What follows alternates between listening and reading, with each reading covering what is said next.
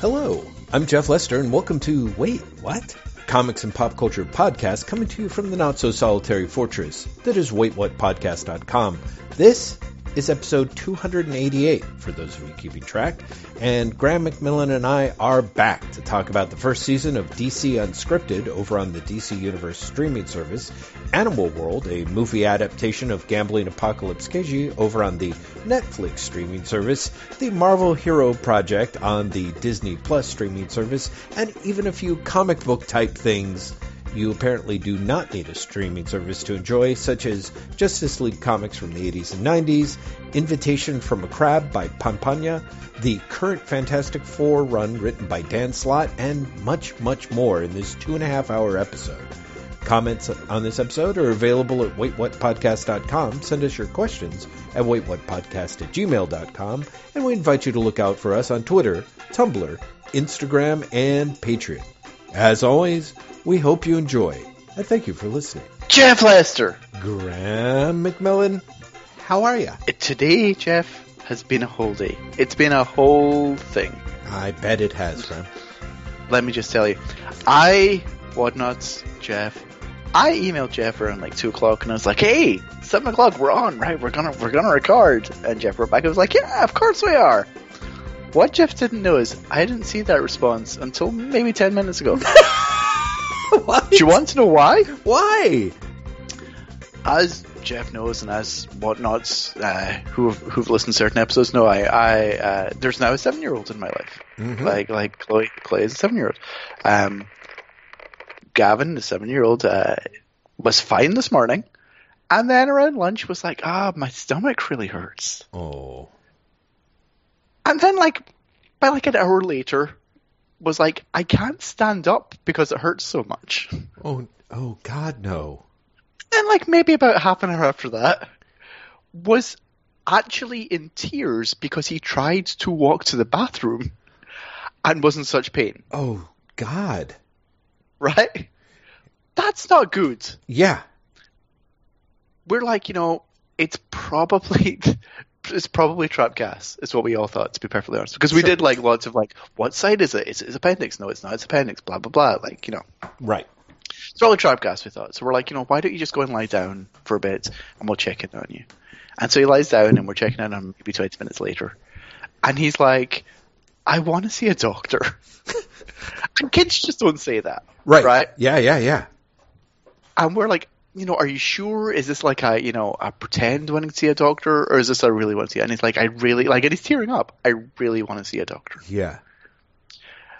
And then because he's seven, he's like, I don't know what this is, but I'm not going to get better. I think I'm going to die. Which obviously to, but like when he's saying that, you're like, okay, we'll, we'll we're going to take you to the emergency room. Right. Jeff, we literally just got back from the emergency room less than an hour ago. Holy shit, Graham. Oh, Christ. So, uh, the the short version, it basically is trap gas. like, um, he is he's he's uh, um, compacted bowel basically. Mm, mm, Um, so so he's not passing stool, and he he like we saw the X-ray. mhm. He really is like Poor compacted bloated. little guy. yeah, Uh, like bloated, but also then there is all this gas on top of that, mm, mm, right? So like like it's horrible mm. to the point where you know the the doctor's like, yeah, that's really bad. Like that's not good. On the other hand, it's also good because basically you can give him a laxative and he'll like Right. he'll he'll pass and it'll be better. Mm. But the doctor was, yeah, he's- really, he's really not good. But yeah, we were in the emergency room until less than an hour ago. Mm. Um, he had like blood work. He's never had blood work before. He, it was a day of firsts for him. He got to be in a wheelchair for the first time. He got to put on scrubs for the first time. He got his first blood work. He got his Oof. first u- and he got his first X-ray. Oh, man. Ah, poor guy. Ah, jeez. Poor, poor little guy. So uh, I should tell you and the whatnots right now that um, Chloe did say that if there's one message I'm to pass on, it's that everyone should have more fiber in their diet. Totally. Very important. An important So, yes, opening yes, our- message for us. That's yes, that's your that's your wait what takeaway for this episode. Wow. eat vegetables lately? There you go. That's Yeah. what it is. Yikes! Oh man! Oh man! Well, uh, I assume since you answered the phone as opposed to, um, you know, uh, texted me or emailed me separately, you're okay with doing the podcast? I mean, that seems kind Well, of that's just it. Like that's just it. Like he's fine. I mean, he's Mhm. not, but he is. Do you know what I mean? Like yeah, ultimately, it is. Uh, you know, no pun intended. This will pass pretty quickly. right. Thing. Um. So yeah, I'm. Yeah, I'm fine. To, I'm. I'm a little scattered. I'm Okay. a little frantic, as you might expect, Yes, but otherwise, fine. Wow. Wow. Oh, geez. All right. Well, hmm. I feel like that means that we should start off with something light, but the the God, but I feel like I feel like you're not going to do anything light. What are you going to start off with? well, see, this is it. The thing that was technically light for me was the thing that was it basically is me accusing you of trying to murder me, basically. So, oh God, what? oh, What am I going to murder you? as if you didn't know. What not? This person, who I considered a friend for many years, Oh come on, no, for real. What have I done? I honestly have no idea what you're talking about. you made me watch DC Unscripted. All of it. And that, sir, is a tantamount. I, actually had, I I didn't put myself on mute enough there, but I had to put myself on mute for a lot of that because I was laughing so hard I couldn't breathe. oh my god, Graham, that thing flipped me the fuck out. It's it's it's a thing, isn't it? oh, I mean, oh, it's- but I, I okay. okay. First off, It- I, yes, I of want to. I literally forgot. I I told you to do that. Yeah. I genuinely have done that. um. Secondly, you say that, but Jeff, it's what? It's like half an hour at most. no, no, Actually, Graham. maybe longer. Yeah, is there's, it an hour? there's the two finale episodes, which are close to 30 minutes, which are the 10 contestants, you know, pitching and the winners thing. picked. Talking to Dan and talking to the other people. Yeah. Right. Then there are five separate, like two minute, three minute things. Oh, you're like you're you're ahead of me. I didn't watch those. The it doesn't matter, Graham. That one hour finale was enough to kill me. Was enough to genuinely kill me. It's it's kind it is kind of amazing, right? Oh God. In all seriousness, it's it's amazing. Uh, yeah. Yeah, I oh, I don't even know where to start, man. I got to tell you, I was just there being like apparently I'm a terrible person. Now, as you know, I don't watch a lot of reality TV. And, you know, to to each their own. But one of the things that I just for whatever reason the various contestants, I'm not sure there was one of them that didn't do something. Maybe there was one, maybe two people tops, who just didn't make me like I I had at least one full body cringe, I think per person, and then maybe I, yes, I. I think that I think that's perfectly um, allowed. yeah Um, I, as someone who does watch a lot more reality television, I've got to tell you, one of the things I appreciated is not the right word because it suggests it's a good thing and it's not. But one of the things I, I let's go with noticed. Right. Um, was that DCU Unscripted, in format and in structure, follows a reality show, yes. But in quality and, and like you're saying, in contestants, Yeah. It's like a weird parody of a reality it show. really is like kind of it's, it's so weird. It's like Yeah. a skit. It Yes. really is like Yeah. a skit. yeah yeah yeah yeah And like, winners as Mhm. well, right? mm-hmm mm-hmm like you don't think they're like they're it- it's eh, I there was one there was honestly one pitch where I was like okay that feels like a, a reasonable show mm-hmm and it wasn't one of the winners W- was not one of the winners was 30 for 30 for comic creators one Oh yeah, yeah, yeah, yeah. I thought that the thirty for thirty one seemed decent. No, I thought so too. I mean, I just ah okay. So there's a couple of things that that I found weird, and I got to tell you, Graham, you may part of my like convinced you were trying to kill me-ness comes from if you watch the run-ups to the finale, which are No, again see, I, see, I didn't. Again, I I, know. just dropped right. finale. So those are only like five minutes and they are so vague and it's amazing because it really, how do I put it?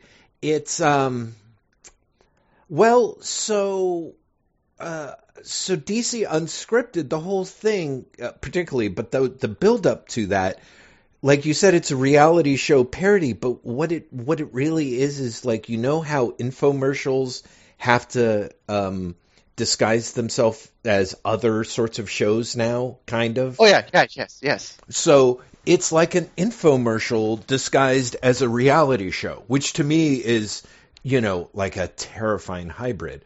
But the early parts, which were these candidates, you know, kind of talking about talking incredibly vaguely about their pitches because they wanted to save that for the DCU finale when the pitches yeah. were yeah.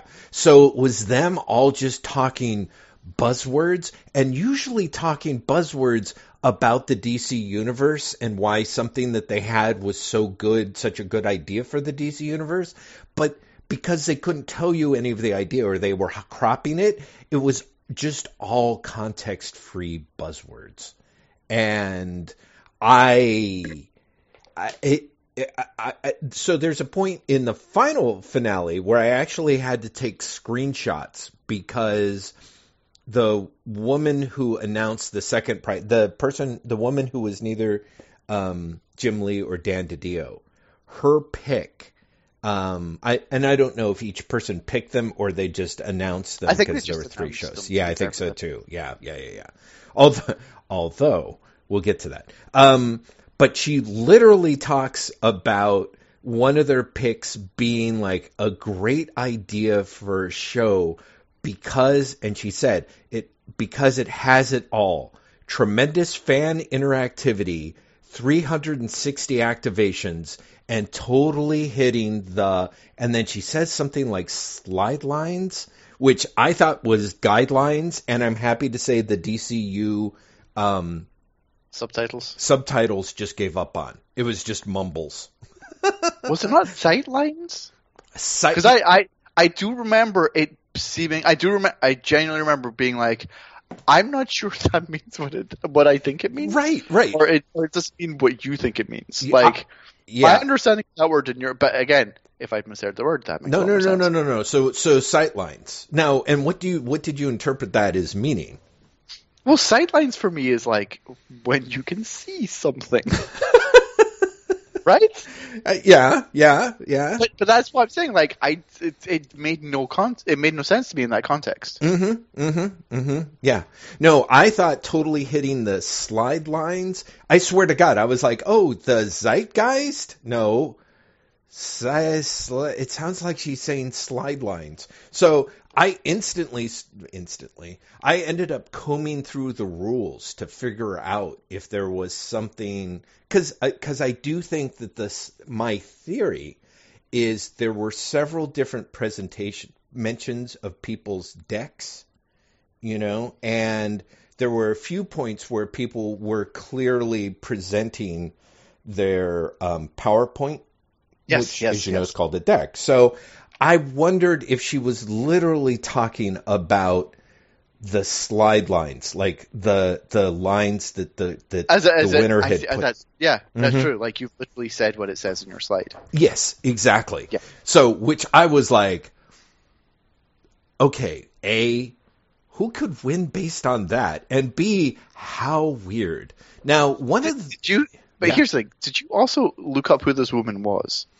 Because they're like, it's Dan Didio, it's Jim Lee, and it's uh, hang on, I actually just looked her up, Diana Mo- Mogollon, yeah, right, and they're senior vice president, and general manager of Stage 13, and they never gave any context for it. Right, So did right. you end up looking up who she was? no, who is she? Because I ended up looking up So- Ideas United. So Stage 13 is Warner Brothers Digital's original content studio. Mm, So it's the people that just make things for the internet. right, right. Um, and so, and so in that sense, it makes a lot of sense she was there. Yeah, oh, yeah, but I wish right. they'd said that in the shows. Well, it was great because I got to tell you, like, as someone who helps put, who clearly she's the woman who puts together DC's digital content, oversees that. Yes, she, which yes, means she's, the person who'd be making these shows. not not only making these shows, but made this show about you know the competition to make these shows. So part of me is like, I thought that that was super savvy that she manages to put herself on the board of judges because all these people are walking around being like, yes, I mean, here we are. It's just such an honor to be pitching to the most important, you know, creatives at DC. I'm like, oh yeah, well played. Uh, Random you know, person. random person. Yeah, Dolores Margliano. What's her name again? Like they, Uh, uh, Diana Mogollon. Dolores Diana Magliano. I just, I'm sorry. I was the the one way I noticed her name was there was a point where the DC Daily woman clearly had to like re-record her name, like it was kind of off camera, but it was. It was like, yes, so we're meeting here with Diana Margliano, Jim Lee, and Dan DiDio. And it was like, yeah, nice, nice. Got to get that boss's name right, no matter how many takes it takes. So, uh, uh, Graham, there was so many things that just horrified me, and I have to say, not least of which was I thought most of our ideas were better. The winning ideas, there were three winning ideas, and I thought it was smart the way that each one sort of represented different facets of what DC uh, universe wants to do. Like Mhm. the there was the comic book show roundup or whatever it was called that's going to be going to comic book shops and talking Yeah, about they're they're yeah yeah, what- but coming but talking about like comic book shops, yes yeah comic right? book shops like and being like you know retailers. we're we're gonna go to comic shops and say you know why are you why are you worth why do you exist why are you good yeah um but see here's the thing what I got away from that and I know I'm not I know this is what not what I should take is it's just gonna end up with lots of videos that are like the Eisner videos for the comic stores that want to win the award. mm-hmm mm-hmm Do you know what I mean? Because all of them have to, all of those stores have to do a video presentation for why they deserve to win the Eisner for best comic store. mm mm. that. It's going to make that show. Right, right. Well, I mean, we'll we'll see. Uh, Reality TV thing. They even had like the little picture of the van, so it's you know who knows who they're going to pick for their their hosts or whatever. But it's going to be them in some branded DC Universe van rolling Yeah. into various big towns or small towns. And one of the things that I love is, is you know, the the winner, the person who pitched that was from Portland, Oregon, and she had a great Was little. was was from was from Tigard, Oregon. To be perfectly honest, Oh, she kept saying Portland. Tell me more. that's because well, Tigard is like right next door to Portland, but officially she's from Tigard. Tigard. Yes. T I G A R D. Yeah. Okay. I it's I it's that's news. I me. say that because I literally looked up the official press release for the winners like before we uh like when we were talking about it. I was So she's she's officially she's officially from Right. Tigard, Oregon. Tiger Door. So she's from Tiger Oregon. She makes a speech about uh, uh, how the and she stressed this a few times in her presentation. The idea of the comic book stores as a safe space um, for her and as a welcoming, inclusive space because she had gone, you know, she'd realized she was queer and was her main form of social involvement was her church group at that point, which was not a safe space for her to come out and and and come to terms with who she was. Uh, and, but the Yeah. comic book store was. And on the one hand, A, how awesome is that? B, there is part of me that, you know, we're, Graham, we're all experienced comic shop veterans here. We all like joking about the shops that are the horrific man caves that have almost no ability to tolerate anything. Like, not, Oh yeah, no, no. I mean, like, bless her yeah, for for her experience, but you know, outside of Portland, how many comic stores will really provide that same space? well, you know, she was. in all seriousness, Yeah, she she was pretty smart and knowledgeable in the sense that, like, for example, she mentioned uh, Quimby's in Chicago, uh, and she mentioned someone else. I don't remember if it's a Chicago shop as well, but she, you know, I I would argue that for a six to ten episode miniseries, you can just about wring out ten supportive, inclusive comic book shop spaces because there's Sure. About ten No, you- major yeah, you- cities, right? Yeah, you, know, you definitely could. Like, if you and I sat down now to make a list, we could come up Yeah. with 10. Absolutely. Absolutely. So in a way, I'm not worried.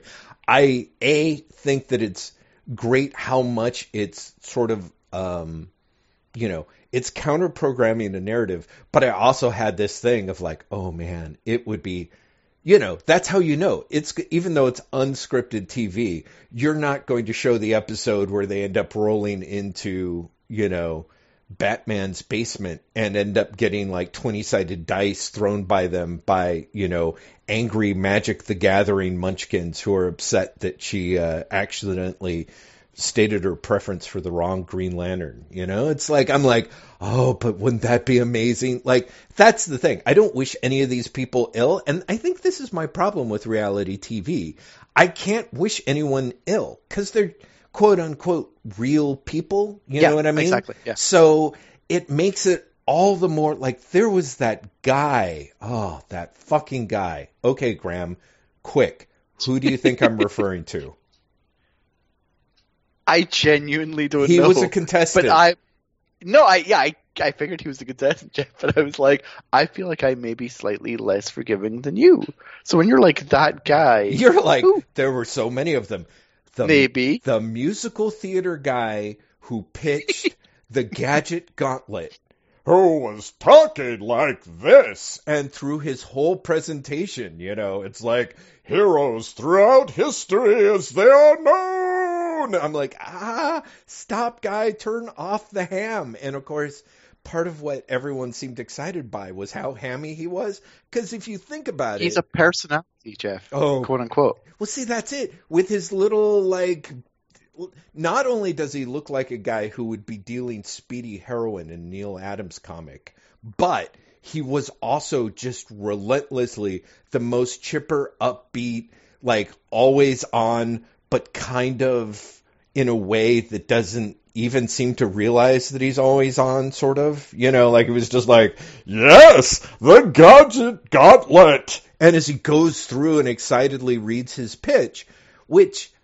I thought I thought was a perfectly decent pitch until I realized, because for those who didn't have the misery of, of watching this, the Gadget Gauntlet is a show that he was pitching where essentially you get two hosts, the the fun one and then the brainy one, and they more or less break down like the history of a DC gadget, both in terms of within the comic book history itself, Yeah, like, like how how it how it works in the comics and how how it how it would work in reality, and he's Yeah, yeah. pitched even kind of a you know sort of mythbustery type like people would design it and test it and see how well it works and it was great so he started off with he's like with the batarang and and I got to tell you it's a great it's a pretty good like you can totally see that episode in your brain but I have to say you know I was also like what what would you do for the second episode? You know what I mean? Like I was like, you can't have it be Green Lantern's ring. You can't. You can't have No, it but be Doctor Fate's helmet. No, that's it, dude. This is the problem. There's not. There's like you've got No, but episode. there is. You've got 'Cause you- you- episode one, the Batarang. You've got episode two, Green Arrow's boxing glove arrow. You've got episode three, Robin's bow staff. You've got episode four, question mark, question mark, question mark. You've got Captain Cold's cold gun.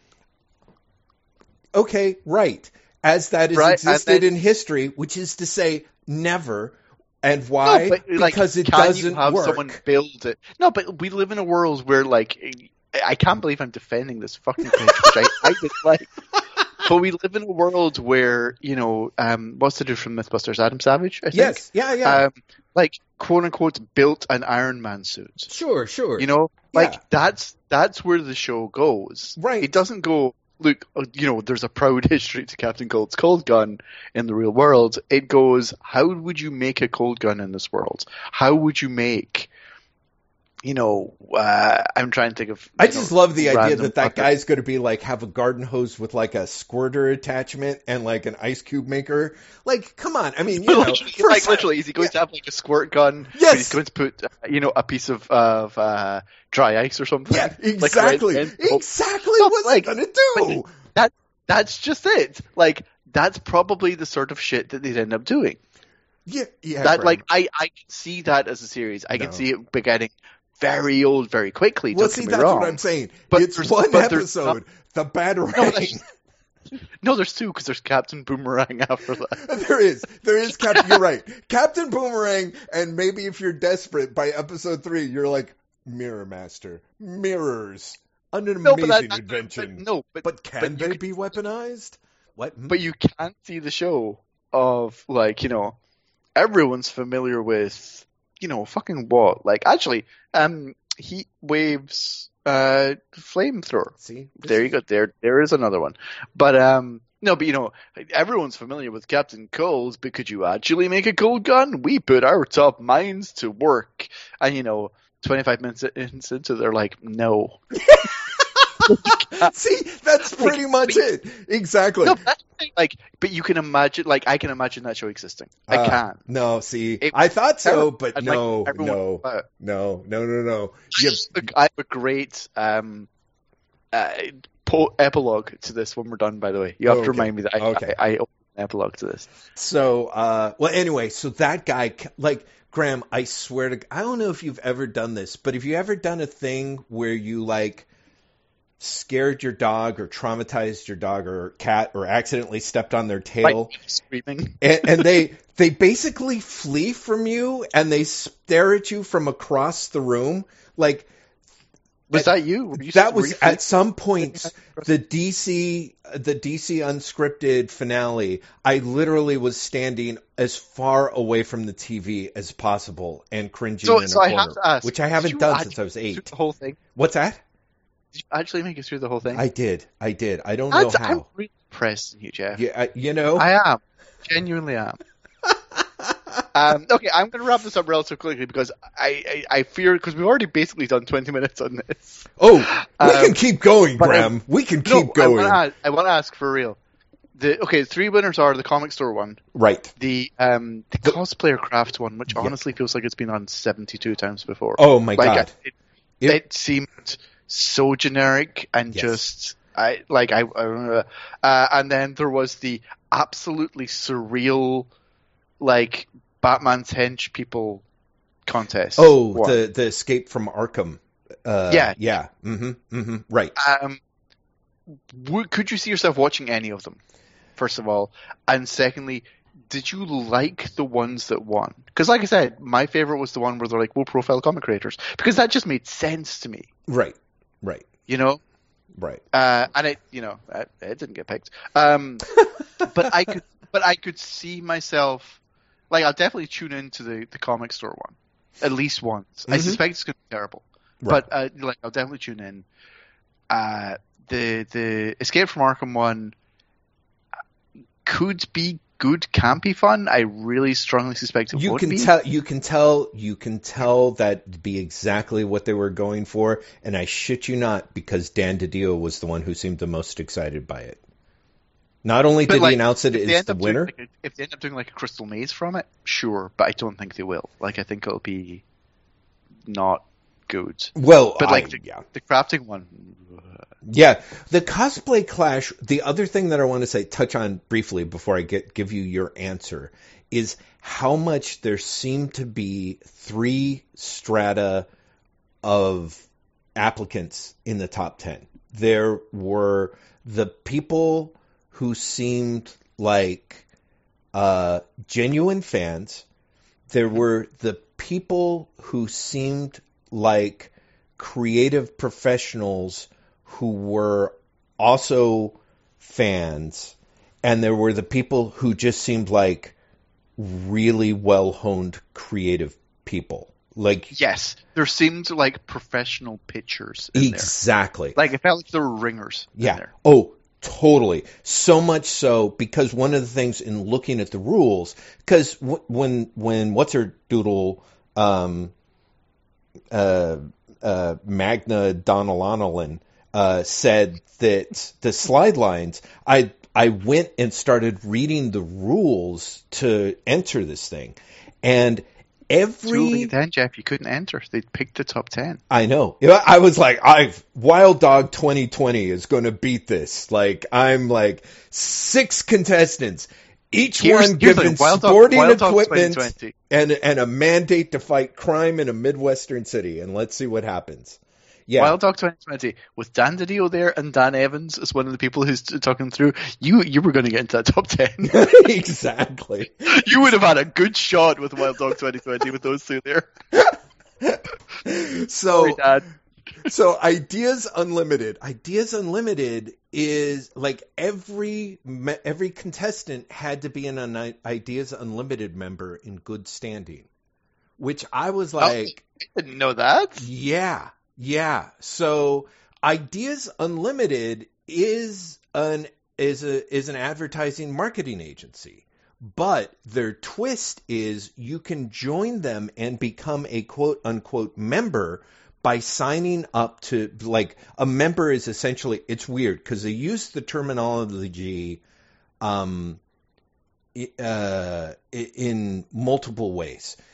On one screen the the ideas unlimited member is a reference to the contractors. You can basically sign up to become a contractor a quote unquote member in good standing by submitting all of your previous like your demo reel your other writing your other experience at which point you become part of their talent pool and they more or less put you in touch with jobs i assume for a cut of of the of the dividends right so there are people who were there who i strongly suspect like cosplay clash winner who were idea were basically ringers in the sense that they were more some of the more talented Girl. yeah, yeah, I I know. don't Isn't like that gross? it. Yeah, yeah, yeah. Well, I mean, there was nothing wrong with her. She just absolutely.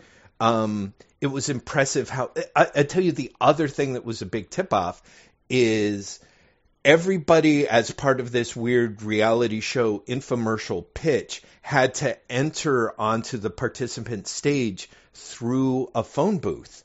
And then the phone booth, in the phone booth, they had to pick up the phone and say something, and then they would walk out to people applauding, right? So the idea was they were supposed to have a quote unquote catchphrase. And again, Yes. I felt the difference between who were the comic geeks who made it in there, you know, as opposed to the professionals were the people. Yeah, no, no, no. You know what I'm saying? Yeah, I, I, I, I, I honestly, as much as I'm like, oh, fake girl, is it Jeff? Uh, I totally get what you're saying. Like, it was, to be honest, I think it was actually really obvious from Yes. Jump. Right. Exactly. like some people are there because they've been reading comics all their life, and some people people are there because they want a TV show. Right.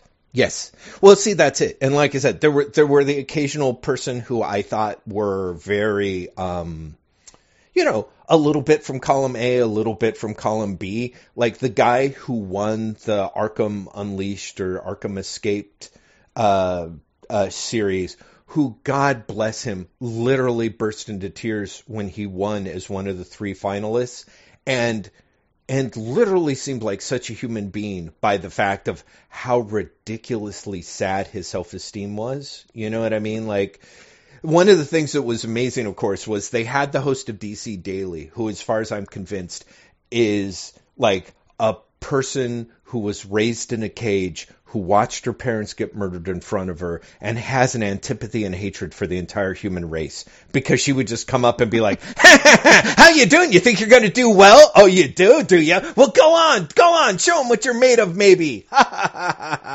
like really uh, impressively. So watching her with her inability to actively empathize, and him with his bad self-esteem where she's like, "So how are you doing? How, how what are you are you looking forward to this?" He's like, "Yeah, uh, I'm looking. I'm just hoping I don't blow it too bad. I, you know." But it wasn't like the fake stuff. He's like sweating and all, but Oh no, he he, he legitimately was like, I hope I don't fake it. Yeah. don't ruin it. like he really was. Yeah, He was nervous. he was nervous. He was kind of and nervous in that kind of like I've been a loser all my life kind of way. And she was like, yeah, well, you got to go show him what you're maybe made of, you know, or whatever she said. But it was so ghastly. She's like, go try and get him, you know, like it was like the most passive aggressive supportive like because again you're supposed to be this reality show host it's a it's a staple like the guy the person who interviews and is like cheering you on and she was there being like okay go go go but you could tell she didn't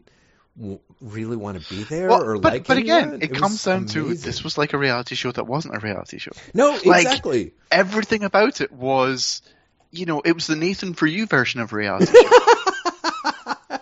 but it was. Like it was such a very very weird specific thing. Yeah. We were like they've watched like the Next Food Network star yeah. and thought that's what we're supposed to do, oh but they have you know a fiftieth of the budget yes and this is the only host available to them yes for these two days. Exactly. No, exactly. And as the host of DC Daily, who looked like she was up at 5 a.m. and kind of pissed about it. No, it was it was amazing watching them try and mimic that shape, and and in a way, I'm like, wow, if they're not really nailing this shape, which is supposedly now I get it. In a way, they're like.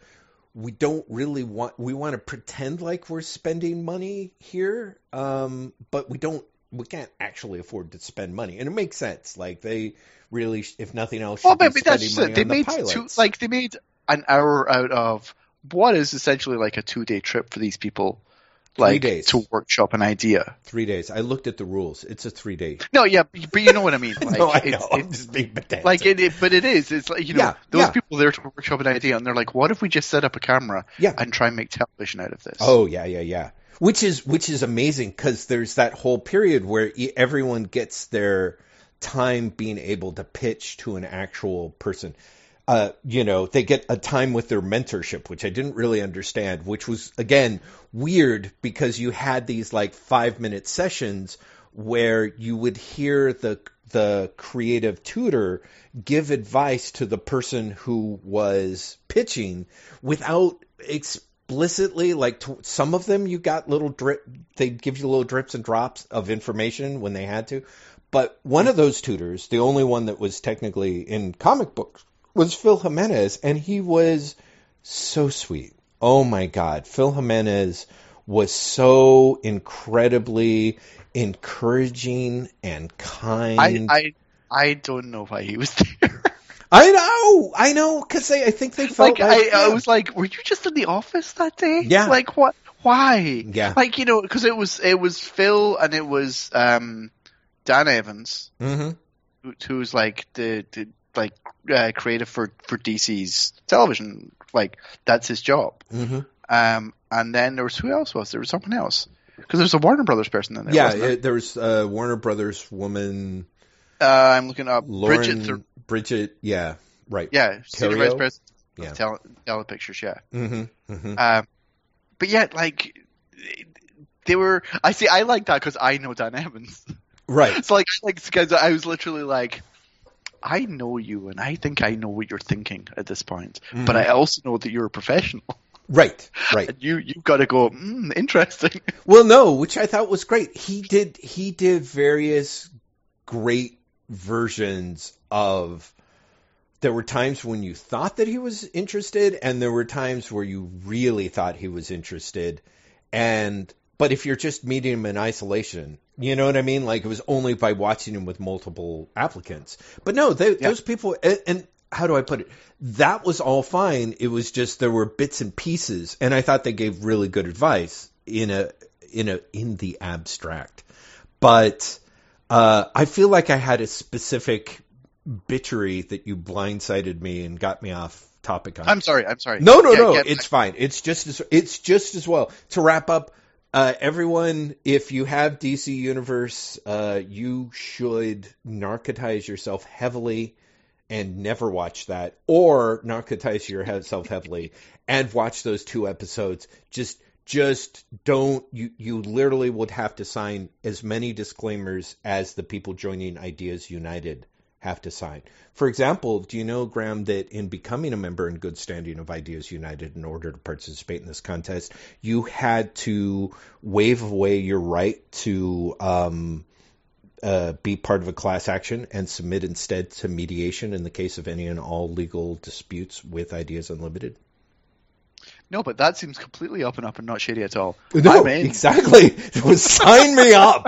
That'd be that, great. That doesn't seem suspicious at all. No, not at all. Great. Yeah, exactly. Yeah, yeah, yeah, yeah, yeah. Um, so here, here are my two uh, epilogues to this. yes. Number one, I watched DCU unscripted like a few years weeks ago. It was when I was like really, really sick. Yeah. Um, That explains uh, it. and well, I honestly here's the thing.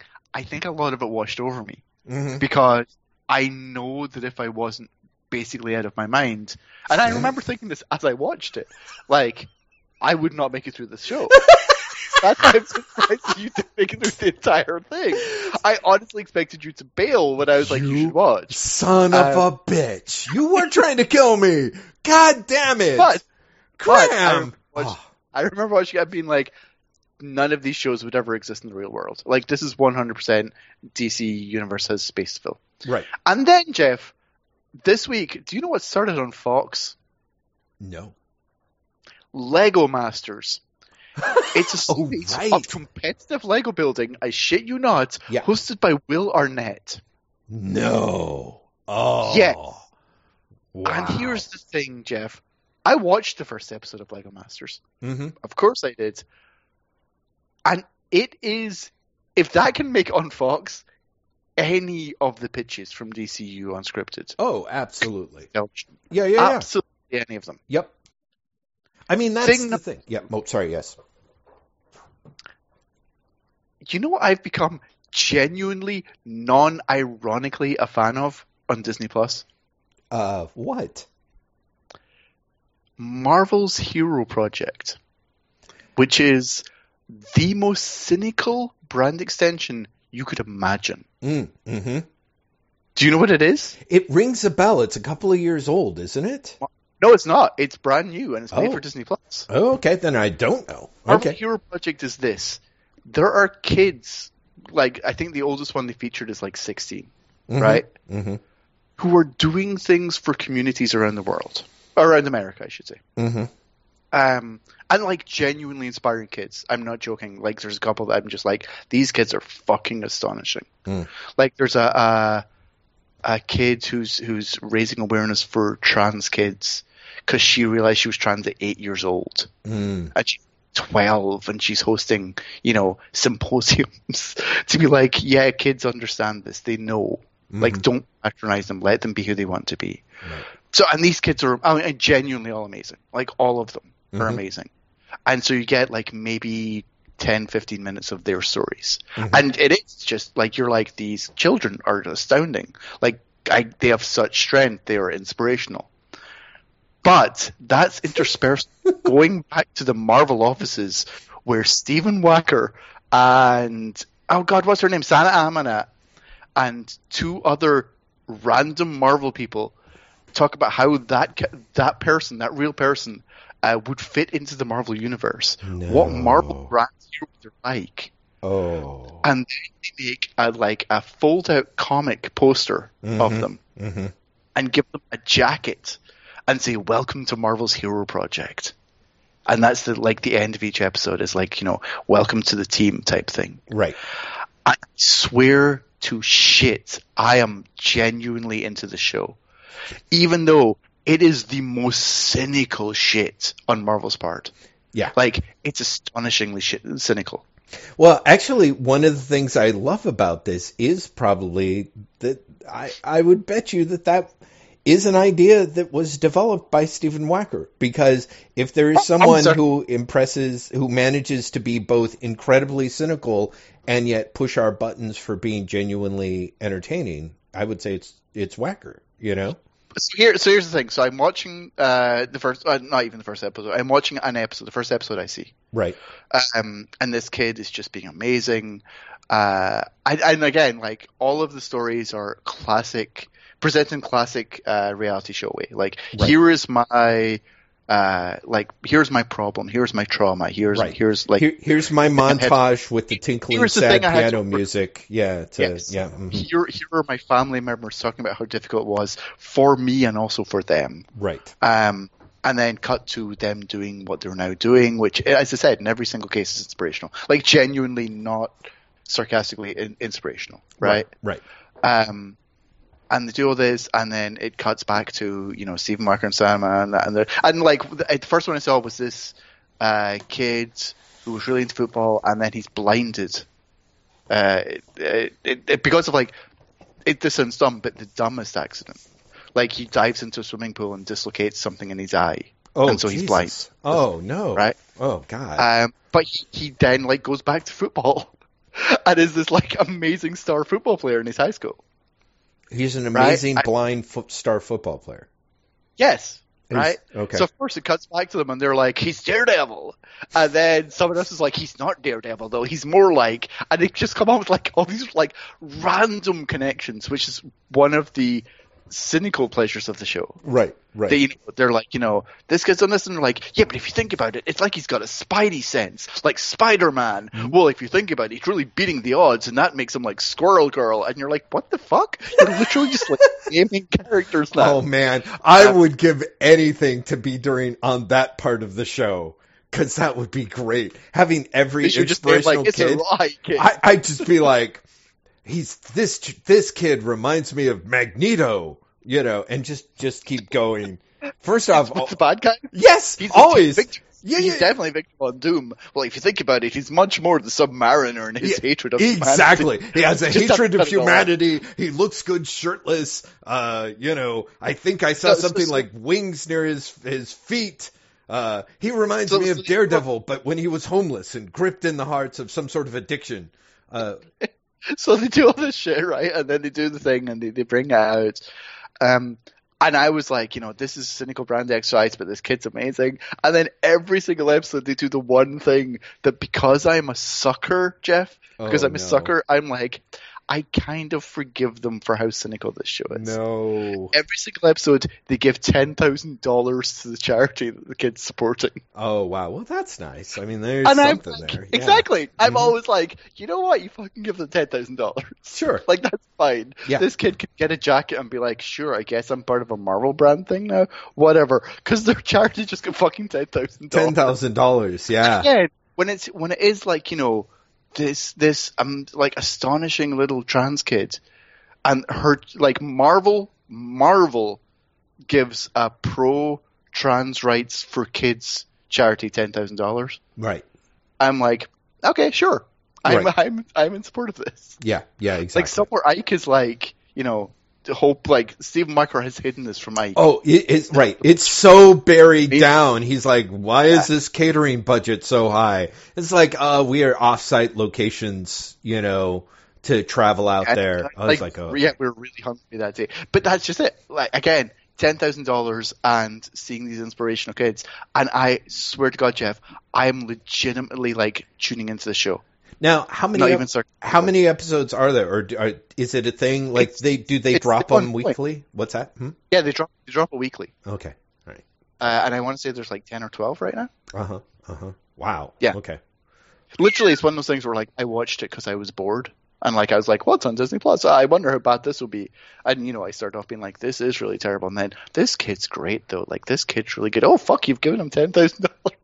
That's Okay, great, that's Graham. fine. Oh, But I am. I'm completely sold. I'm genuinely sold on it.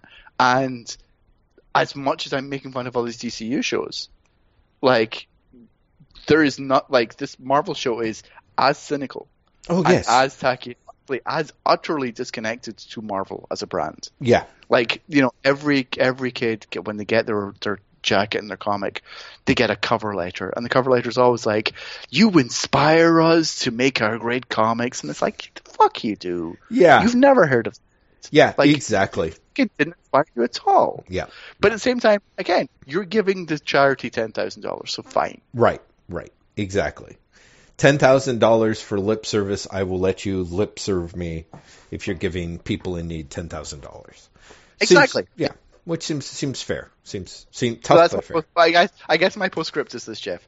uh, I inevitably am going to end up genuinely enjoying one of these terrible DC Universe shows. Oh yeah. Oh yeah, Yeah. yeah, yeah, yeah, yeah. I'd be curious to see which one it's going to end up being, but yeah, sure, I, can see it. I do wonder which one's going to win, Yeah. Oh right, right, right? exactly. Because they're not making all three into series.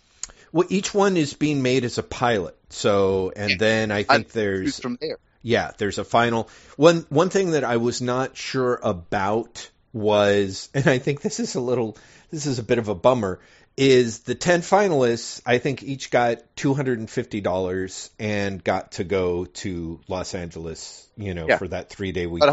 Right, yeah. Yeah. And then the three winners each get a thousand dollars, um, and the associate producer and get to work on the show and blah blah blah, depending on the level of their creative experience and, and what have you.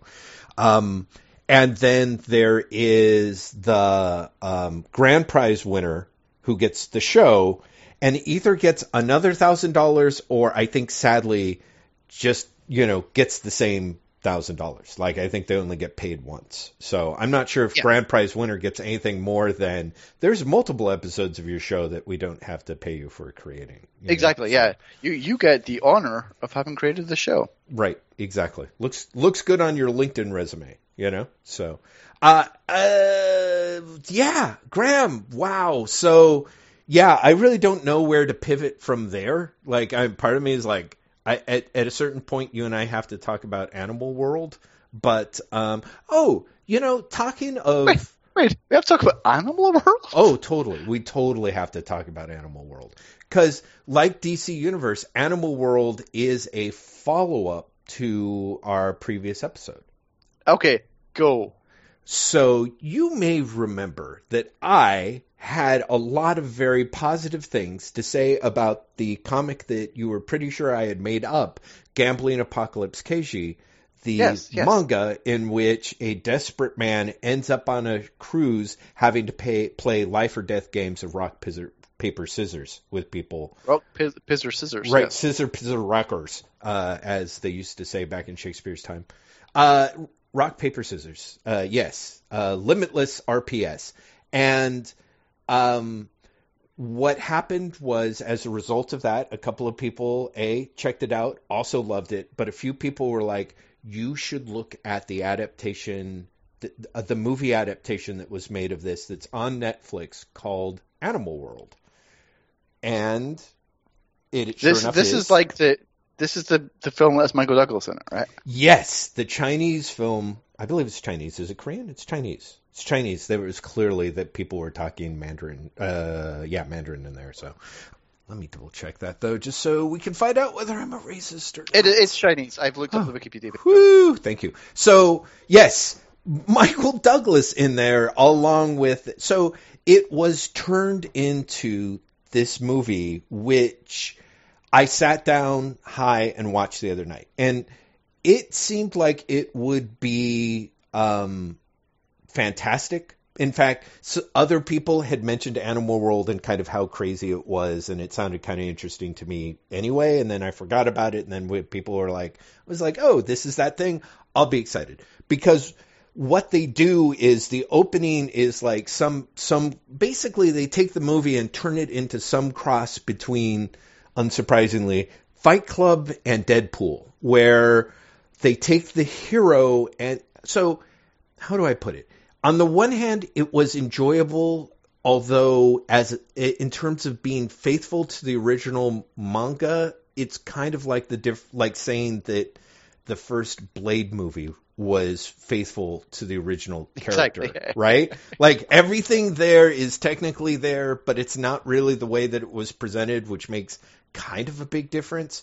Um, and for some people, that difference will be for the better. But for me, where the character who has this um, semi-violent internal fantasy life where he sees himself as a clown based on a horrific trauma that happened to him as a child while watching uh, an anime series based on a clown and at moments of high stress imagines his enemies turning into monsters and him turning into a clown that he can then cut apart and disrupt. In fact, there is a sequence where he slices apart a bunch of monsters on a subway train, which I'm like, boy, what I would have given to slice that into Joaquin Phoenix's The Joker because it's a clown, you know, beating up people on a subway train.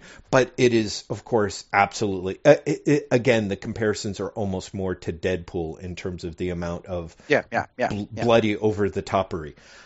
So, all of which is to say, is one of the things they were faithful to the actual uh, RPS concept, and perhaps unsurprisingly, um, they I I think by by which I mean unsurprising because the puzzles that the that the manga creator creates for the different traps and problems that happen with this rock paper scissors competition are so clever that they more or less just rip all of those off at least for the first two thirds of the movie. So part of why I'm bitter Sure. is I'm pretty sure that they have spoiled future volumes of the manga for me.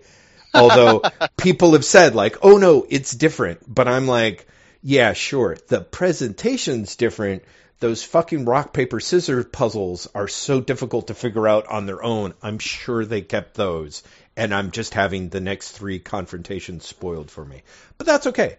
All of which is to say, I I wasn't crazy for it. People who were excited to hear me talk about Gambling Apocalypse Kaiji and want the the basic gist of the situations and want it done in a super highly stylized um like they Graham they literally have like a post credit sequence. It's amazing how much it's this weird like oh yeah, this is you know it's adapted from a manga. It's kind of like Deadpool. This is very much a this is very much China's franchise concept. Um, one Yeah. thing that about the only thing that I really did dig for it is there were a couple of points where there's extended fight sequence fantasy sequences that are so far that are incredibly over the top and one of the things that's really great about them is it seems to be a genuinely horrified um, look at China's, um, for lack of a better word, metastasizing uh, capitalist tendencies. So it's not surprising that this super highly capitalistic metaphor, at least as presented in uh, Gambling Apocalypse Kaiji, ends up being the core of this movie um, because there is, uh, to put it mildly, a kind of um, uh, heavily disguised kind of, I think, uh, horror about the possible implications of what that kind of um, approach to society might mean for China. But that being said, it didn't re- it didn't fully turn my crank, but I know it will turn the cranks of a lot of people, especially people who were interested in the manga, not enough to hunt it up, read it. I had to pre-order the second volume, Graham, and the fact that I'm somewhat dis- it can't be as good as the first volume because I wasn't high when I ordered it, and therefore I'll remember it when it shows up. But um, but I It- it- yeah You're like it. It, it just will. It, the circumstances alone is what made the first one good. Yes. Well, no, no, no, no. Because honestly, that really was the frosting on the cake. Because I, I, I really did end up loving Gambling Apocalypse Kaiji. I really was looking forward to that second volume. It's, it's, it's a, it's a pretty impressive piece of work. I'm, I'm into it. But the fact that it also was something that High Jeff gave to Sober Jeff um, was kind of awesome. Uh, so, Graham, choose your own adventure. Do you want me to B talk about the other manga in print that I read? Uh, sorry, why is that B? Or A talk no, no, about I, I want to know where you're going. Yeah. talk talk about the first nine issues of Dan Slott's Fantastic Four, uh, which I ended Oh, I definitely want to hear you talk about Dan Slott's Fantastic Four. It's garbage. No, uh, I'm kidding. You know, I gotta tell you, it's it's not garbage, but I really didn't like it. I was so annoyed with the first four issues. The fifth It's- issue, first, yeah, mhm. three in particular are shockingly weak, right? yeah, yeah, yeah. Like yeah. it does get better, yes, if only because I, the first four are and the first three. Because isn't it a three and then there's one parter? Uh, well, Uh, the- am I? I no, no, no, no. I mean, the the the, the issue one is basically the uh, is probably quote unquote the done in one because it's sort of the the the team aren't together. You know, it's basically um, Johnny and Ben, and then issues two, three, and four basically are like, here's what Reed, Sue, and the kids are up to. Here's the threat. Here's how the team gets brought together. Then it's resolved by issue four. Issue five is the wedding issue, which I'd like to talk about, and then issues six through nine are the Doctor Doom Doctor Galactus yeah. storyline. Yeah, which uh, so yeah, so Which so yeah. So yeah, one thing that I'll have to say for those people who are, uh, I- liked parts of the wedding issue a lot. There were other parts that actually annoyed the shit out of me, but the Mike Allred flashback story that's well, Ben and Sue and weird is like a weird bit of um, Dan Slott retro continuity uh, that I think is kind of an interesting piece of fanfic. If I'm reading it correctly, is basically all about the the sort of thwarted romance, romantic feelings between Ben Grimm and Sue, and how they more or less play out on the pages of Fantastic Four number one, which I thought was kind of an interesting tactic to take. It wasn't great because essentially, as I understand it, and Graham, of course, it's been many months since you've read it, I'm pretty sure.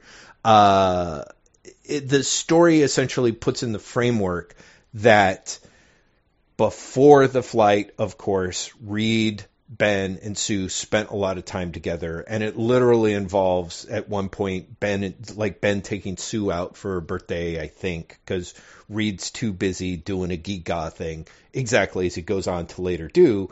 There's a lot of talk. Ben's super supportive, you know, uh, and and one of the things that that Slott plays up is the idea that Ben Grimm is quite the ladies' man, which makes is a is kind of a good, clever bit of It, it's, it's a nice yeah, it's Yeah. a nice bit considering what happens to him. Yeah. Yes, exactly. So that's a good bit. The idea that the two of them, but so Sue says something like, "Oh gosh, I could stay out all night," and he's like, "Yeah, I got to get you back to let me get you back to read or something like that." So the next day, like it's got the events of them playing the, um, you know, playing back the episode uh, as it happens in FF number one, and rather than taking, I think, the sort of more kind of holistic forgive and forget of like, hey, these characters were kind of different, like, but they're also sort of, you know, they grow into the people that were that we recognize. Slott is taking the approach of no, these are the same characters, and so therefore, you know, Sue basically says, you know, I have no idea why I said the second worst thing that I ever said to you, which was she called she says to him like, I thought I never thought you'd be a coward, and that of course in, makes Ben go and and get in the spaceship and fly them up, and then after the cosmic rays hit them and she's like, yes, the worst thing that I've ever said in my life is she's like, you've turned into some kind of a thing. And the what the the pieces that I actually liked about this story were a the subtext that because Sue was a little bit hurt by Ben kind of just sort of shutting her down and taking her back and being like a, a friend or whatever, she makes these like slightly crueler comments than she would in any other time for what we know of Sue. And she goes on to basically regret it.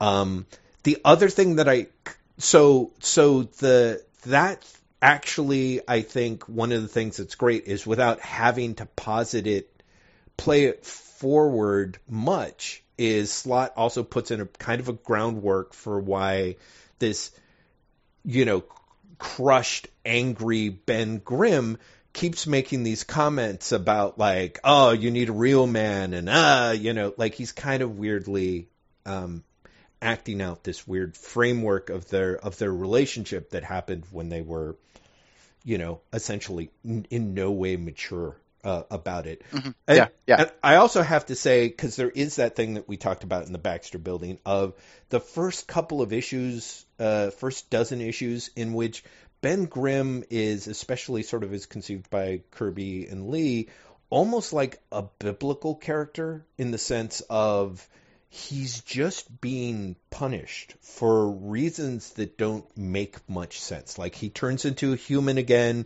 and then he turns back into a monster. He's going to be Bluebeard and stay back in time and then he ends up like I don't remember a storm tears his ship apart or whatever. There's this whole um one thing that I really liked about this about the Ben and Sue story is Sue talks about the fact that Ben was the only one who was right about the fact that they were not ready to go. And so there's something about the strange sort of pariah nature of Ben where Ben is you know, he's kind of like this Job like figure in that he was right, but because, but for whatever reasons, he's essentially being punished for being the only one, more or less with enough cynicism that's actually foresight to see what might have happened and therefore is punished worse than anyone else in it. Kind of weird. Again, thoughts about the FF that I was like, oh, okay, so Slott has clearly thought about the FF and how they work and what makes them interesting.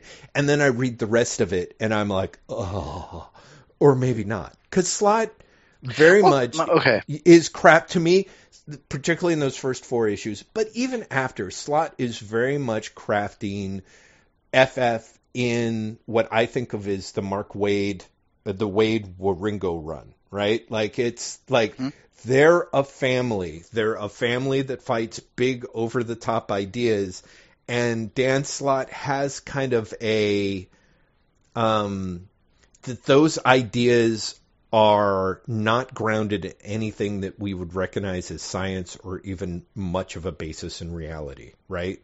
Like, Oh yeah, it, it's it's very much comic books. It it's Slott's FF is, I, I the, the comparisons Waid I think is is apt if not entirely correct. Mhm. Um, because I th- well I think that Waid at least saw his run as being created almost in opposition to the hit comic book history of the Fantastic Four. mm, mm. Um, and I think that Slott sees his as being like, you know, a return to that comic book tradition. Yes. Yeah, yeah, I think so. Well, you know, but so, but but yeah. Slott, Slott is definitely writing a um a a, uh, overly faithful um version of the Fantastic Four that still manages to, I think, utterly miss what makes the Fantastic Four interesting or good. Well, yeah, I think I think that's apt. One of the things that I realized that Slott Slott makes me um, very much aware of how much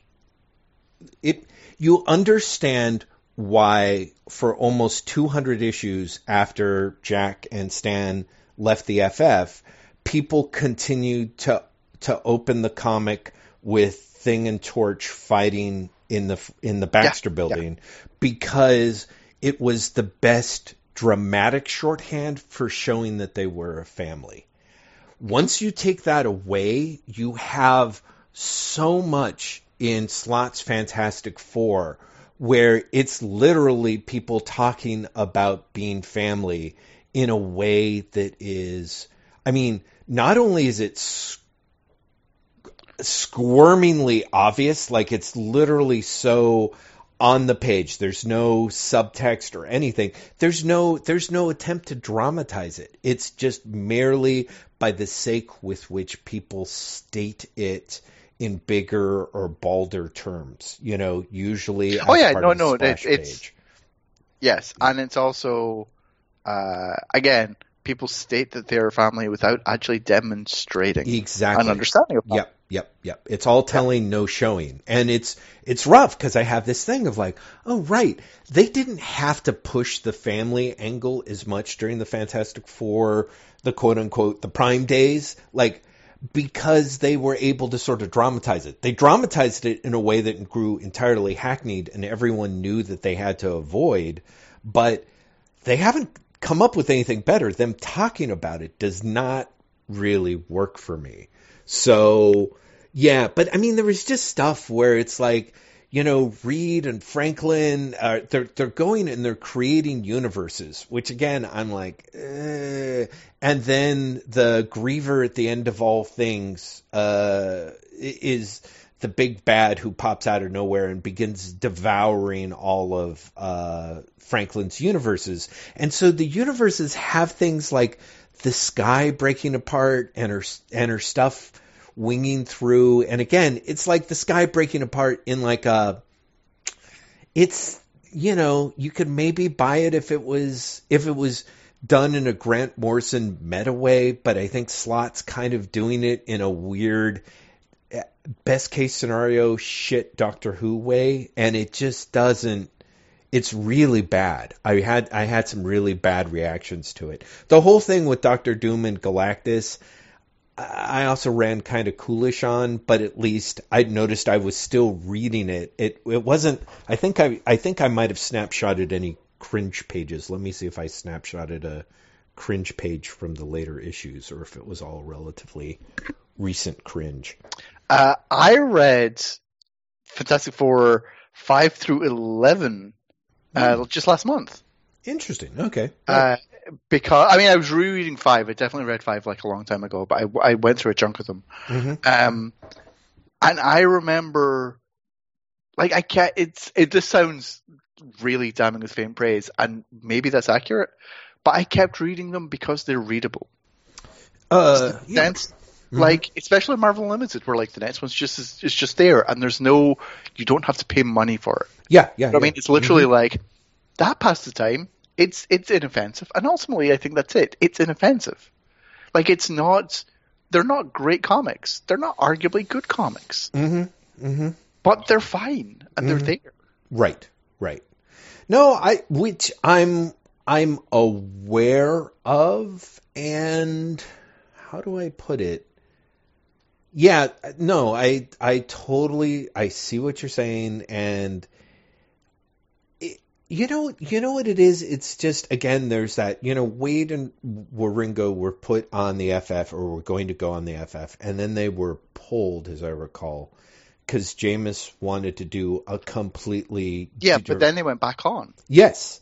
And they created the spin-off series. There were two FF titles on there. One one I think was maybe it was just called FF, I don't remember. It was called Four. Yeah, it was called Four. Right, exactly. And Roberto Aguirre Sacasa, back before he, he learned how to be interesting, wrote uh, most of those. And that was Jemas's idea of uh, the Fantastic Four is sitcom, in which they're sort of a f- sitcom family, and they've got feuds with their neighbors and things like that.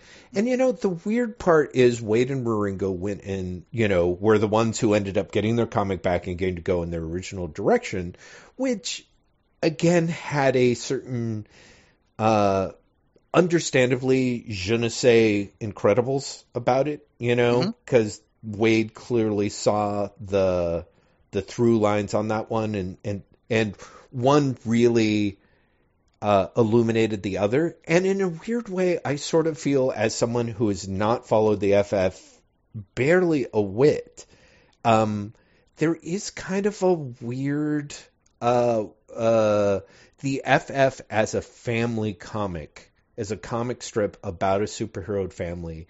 Is a way that they keep coming back to, but in a way that they can never quite well, my, my crazy thesis, Graham, is is that part of the problem is because the Fantastic Four are the Marvel's oldest super team, and they're a family. They are quote unquote fantastic in a way that is antithetical to the way that Marvel used to handle their comics, in that there's almost no negative feelings in the in the in the nine issues of the comic that I read, there wasn't there's a certain um like every everyone loves each other. You know, it's kind of that thing of it's it's sort of part of the quote unquote surprise is how well everyone kind of gets along. Like Franklin is now a teenager, Valeria's a an older teen. He's dyed his hair blue and is kind of going through his rebellious phase. She's sort of interested in girls, but in ways that in no way seem informed by actual reality other than whatever No, no, technical it- references are in there are more or less contemporaneous, you know? Yeah, and, and that's something that I think Slott does uh, a lot, Mhm. and very much to his detriment. Mhm. He writes himself well. Mhm. Mhm. He writes the comics that he grew up on relatively like okay. Everything else feels like it is a photocopy of a photocopy.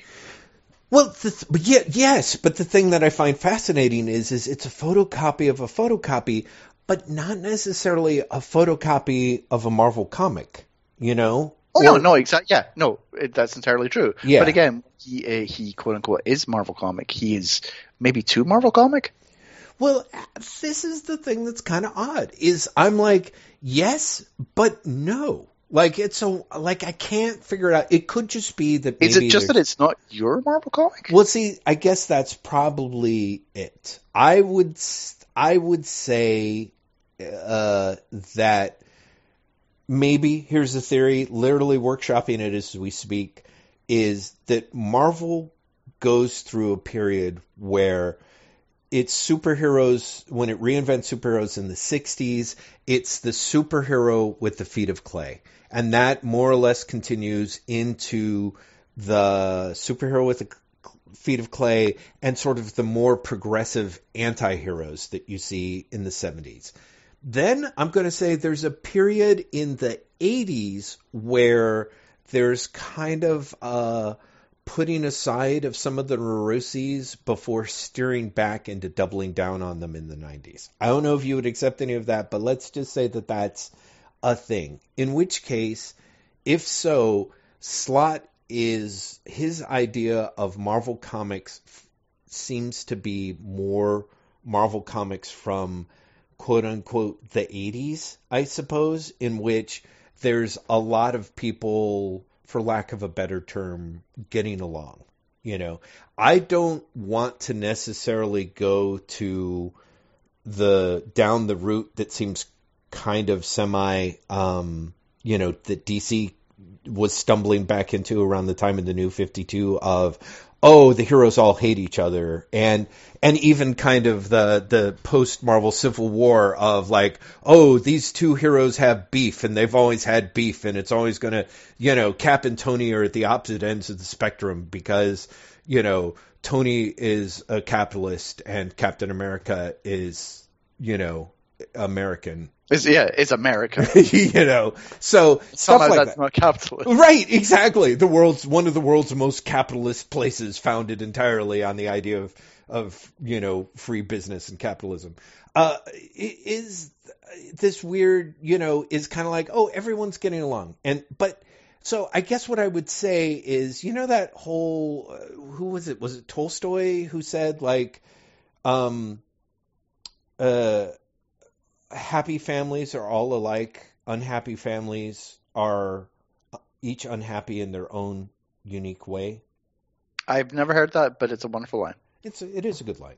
Uh, I think the, one of the things that, that I thought that Kirby, particularly in my eye, Kirby, but also to an extent Lee was able to play up was like, you know, you look at Thor. Thor is a story about a family, and part of what what digs so deep in there is Thor, who's the perfect son, who feels unappreciated, Loki, the total shit brother who basically feels like everyone hates him, but is kind of always being given more chances by his dad. In other words, dysfunctional family. There's there's no way in which the Fantastic Four are really allowed to be dysfunctional in these first nine issues. Like even their relationship with Doctor Doom, because of the turns and twists that it has taken, has a lot of Doctor Doom being like, "Oh, I'm so sorry. You're like my."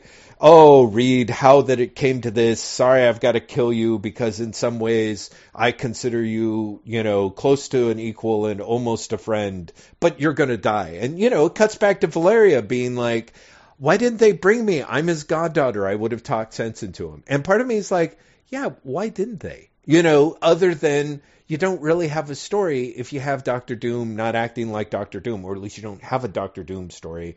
And so we were talking about the whole Galactus going from Galactus Lifebringer to Galactus, you know, back yeah, to, plot eater. Yeah, yeah, hungry on Maine Galactus, and and but you know the the Doctor having totally avoided the Doctor Doom hero turn post Secret Wars, I don't know what they're thinking in this. There's this weird. I think that's the other thing that feels weirdly not not my Marvel comics is the way in which Slott acknowledges the history that has happened prior, but not in any way that I feel makes it coherent. Yes. You know, like yeah. it's almost the opposite. It's like he he continuity is this lantern that he has to dutifully hang that if you look at it too closely, more or less doesn't you know what I mean saying? So anyway, all no, of no, this I, is I totally know yeah, yeah, yeah. So it's a shame. I know what you mean. It was they were inoffensive comics. They're fine, I sort of, but it's weird how unlike the other thing is is, is no pun intended, literally the thing. Like Ben Grimm, they clearly understandably had to move away from the thing looking like Joe Sinnott drew him. Maybe, arguably, because nobody but Joe Sinnott can draw the thing like that. Yes. But his all of his current incarnations, where he basically looks like a rock covered gorilla, is weirdly unvisually dynamic. You know what I mean? And similarly, Johnny as the Human Torch, who now basically looks like a guy covered in light. You know, like there's no, there's, it's impressive how it's just, it's just a weird minimizing of the Fantastic Four, which believe me, the Baxter building, one of the things that that did teach me was sort of weirdly, not being really sure how much I like the Fantastic Four, you know, after we went mm-hmm. through it. Like, there are things that I love about the FF, and so many of them are distilled in Kirby. And once you take him out of the way, then you've got varying levels of, of diminishing returns. But there is something in, you know, particularly that first 150, 200 issues where they're an incredibly dysfunctional family. And Byrne, to his credit, tries to figure out new ways to up the dysfunction, you know, to the point of, you know, all but breaking the book. Uh, I just, I, I see what you're saying. It's an inoffensive product. I'm just shocked that that is, I'm not shocked. I guess it's shocking in how unshocking it is that that seems to be Marvel's current goal for a comic book. I mean, it's not their only one, but certainly where their flagship books are concerned, it it weirdly feels like the FF is being handled by people who can who understand the FF on paper, but maybe not really on on the page. Yeah, no, I I I, I agree. I I think it's not just FF. Like I think you can point to a lot of Marvel books where that's the case. Right, right. I, you know, like I I think you and I would disagree, but I think Avengers is there. Mm, mm-hmm. Uh, I think you could argue that the X Men franchise is there. Right, right. No, uh, honestly, You know? once we put it in this context, I can see precisely how the Avengers is there and precisely why you're like, I think if you took every comment that I had, except for the specific family stuff, rearranged it or reapportioned it for the Avengers, it would totally fit and be apt. So yeah, I think I think that's actually an excellent point. I, I, this makes me want to pivot to something entirely different, but not entirely different. Okay. Something that I promised you an episode ago and didn't deliver, but think I've got now, which is my list of everything I read in January in terms of comics. Oh, holy shit. Okay, I'm ready. This is going to be an apocalypse, people. Here's the thing. Yeah. It is incomplete because I I rebuilt it after the fact. Okay, that's fine. Right? So I Yeah. know there's things that aren't in there. Yep. But just go with me in this. If, for example, I know there's Marvel 2 uh, team up issues that aren't in there. Okay, Um anyway, Amazing Spider-Man 101 102. Right. Avengers the new series issues 5 through 20. Wow. Best of best of 2000 AD issue 1. Right. Uh, DC Comics presents issue 98. hmm Superman and Blue Devil, by the way. Um, DC's Crime of Passions, the Crimes of Passion one shot. Right. That which just came out on the stands, I think, this last week. Right. Yeah, but I got an early copy because I was talking to uh, some creators who were doing it. Of course. Um, all of DC's January releases. Good Christ, Graham. Okay. Uh, Doctor Strange issues 12 through 16. Okay. Don't Go Without Me from Shortbox, which is the Rosemary Valero O'Connell book, which, by the way, everyone can now buy from Shortbox's website, and you should. Um, Extreme Justice issues 0 through 18. Wow. Faithless issue 1 through 5, which is the Brian Azzarello, Maria Llovet, quote unquote, erotic uh, thriller. Oh, you know, I got. I'm so glad you mentioned that. I read that, and I have to put that on my February list.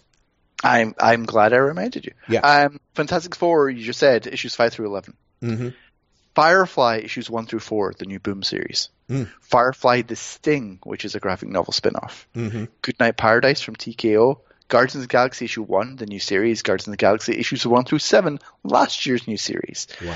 Guy Gardner Warrior issues 17 through 25. Good Christ. Hewligan's Haircut, Mhm. the Peter Milligan uh, Jamie Hewlett comic from the 90s. I am not okay with this from Fantagraphics, the Charles Forsman book. Yes. LA Incarnations, issues 1 through 6. Mhm. Judge Dredd Magazine, 416. Uh, Judge Dredd The Complete Case Files, Volume 11, and most of Volume 12. Oh, you son of a bitch. Okay. Justice League Europe 1 through 6. Justice League Task Force uh, 0 through 21. Wow. Kerry and the Knights of the Forest. Masters of British Comic Art. Mm. Uh, Micronauts The New Voyages, issues 1 through 20. Oh my Nick God. Nick Nevin and the Bloody Queen, which is a Mhm. humanoids book that's coming out. Noisemakers, the new Knopf collection. Right. Um, Outsiders issues one through six, the 1993 revival, which is terrible. Um, uh, Ronin Island from Boom issues one through four. Rogue Trooper Tales from New Earth volume one. Sarah, the uh, Garth Ennis and Steve Epting book from TKO. Mhm. The new uh, first issue of Star Wars uh, from Marvel. Star Wars uh, 62 to 67, which is the last Kieron Gillen run from Marvel. Star Wars The Rise of Kylo Ren, issues 1 and 2. Super Team Family, issue 1. The Green Lantern, issues 1 through 12. The Magnificent Miss Marvel, 1 through 5. The Plain Jane's reissue, which is the first two books and the third book that's just been part of the reissue. Um, the Provocative Colette, which is an NBM uh, European comic that I got sent genuinely two years ago and finally realized I hadn't read. Wow. Um, the Runaway Princess from Random House Graphic, Uncanny X Men 11 through 19, which is the Matthew Rosenberg final issues before the Dawn of X relaunch. Vampire Tales 1 through 4 from the 70s by Marvel. oh my God. Okay. Wolverine issue 17 through 22 from Mm. 1988, and Wonder Woman 750. Like I said, that's an incomplete list. Oh, Jesus, I knew you would smoke me, but that is terrifying. That's a terrifying amount of content. I'm envious and heartsick and impressed and happy for you and horrified. So, what's great is you made that list sound, it was long, but you literally included like 15 issues in a go. Whereas when I list some of this stuff out, it's literally like issue by issue and my list looks fatter than it does because I will write about I'll put in an entry for something while I'm in the process of reading it until I've finished reading. So, for the people who want a good laugh, here's my list of January, which I think is also incomplete, but not by much. Uh, Darth Vader, volumes 1 and 2. Dr. Aphra, volume 1. Spider Man Life Story, although I think I'd already read issues 1 and 2 on Marvel Unlimited. Star Wars TIE Fighter, V for Vendetta, uh, Immortal Hulk issue 29, Savage Avengers 9, Emanon Volume Three, which is also which has the amazing title Emanon Wanderer Part Two, uh, Dial H for Hero, uh, Volume 1, Enter the Heroverse, Superman's Girlfriend, Lois Lane, issues 15 and 16, Captain Britain, issues 17 and 18. Those are the six page stories yeah. by Herb Trimpe and uh, heavily on the sauce, Gary Friedrich. Friedrich. Silver Surfer Black number one, Avengers issue 29, Jimmy Olsen from 2019 issue 7, Venom the End number one, Judge Dredd The Complete Case Files volume 11, Red Sonja volume 1, Scorched Earth, X Enthusiasts Motokari Mania volumes 1 and 2, Gambling Apocalypse Kaiji, The Weird Out of Nowhere Giant Size Fantastic Four issue 3, History of the Marvel Universe uh, Marvel 1, the 2019 Waid uh, Rivera thing looks gorgeous. Cosmic Ghost Rider Destroys Marvel, issues 1 and 2. Avengers, issue 30. Invitation from a Crab, which I started in January and finished uh, just yesterday, and is the manga title I wanted to, want to talk about. Uh, Hulk, Immortal Hulk, issue 30, and Criminal, issue 12. Barely a fraction of what you've read. It no. Just, yeah, Graeme. Graeme. I mean, here's the thing. I just read every night before I go to sleep, and sometimes I can read a bunch because again, it's digital and like Marvel Unlimited DC uh, Universe. Right. It's really easy to get through like six issues at a chunk. Except I got to tell you, maybe this is me turning. I want to say turning old, but as someone who has just been uh, has has been sh- impressively and shockingly illiterate like the last year to two years. I can only make like the Fantastic Four issues.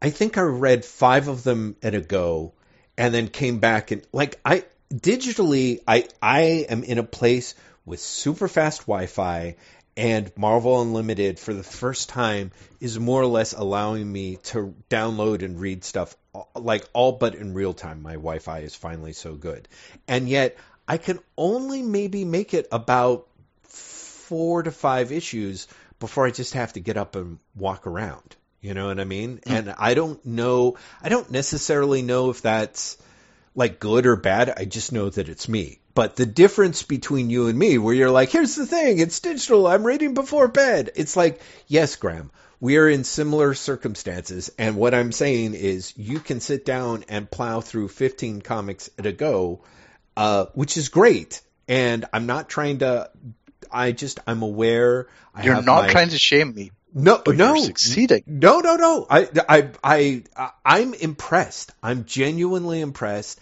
I'm I'm more than a little envious. It's clear that I'm a little cowed.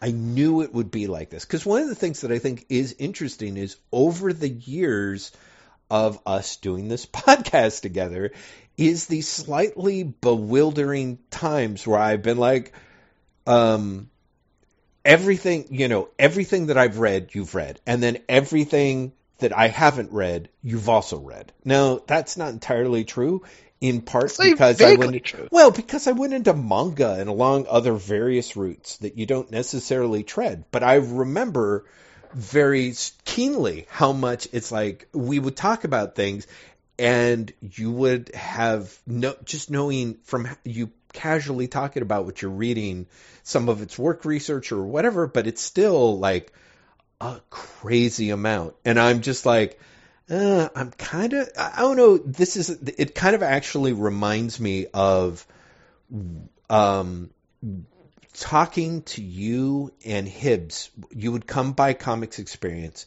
and we would all sort of talk comics.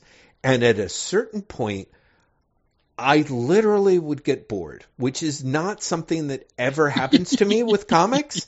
But I'd be like, I just, I gotta go do something. I gotta pee. I just, I need to rest my ears. I don't want to think about DC's market share.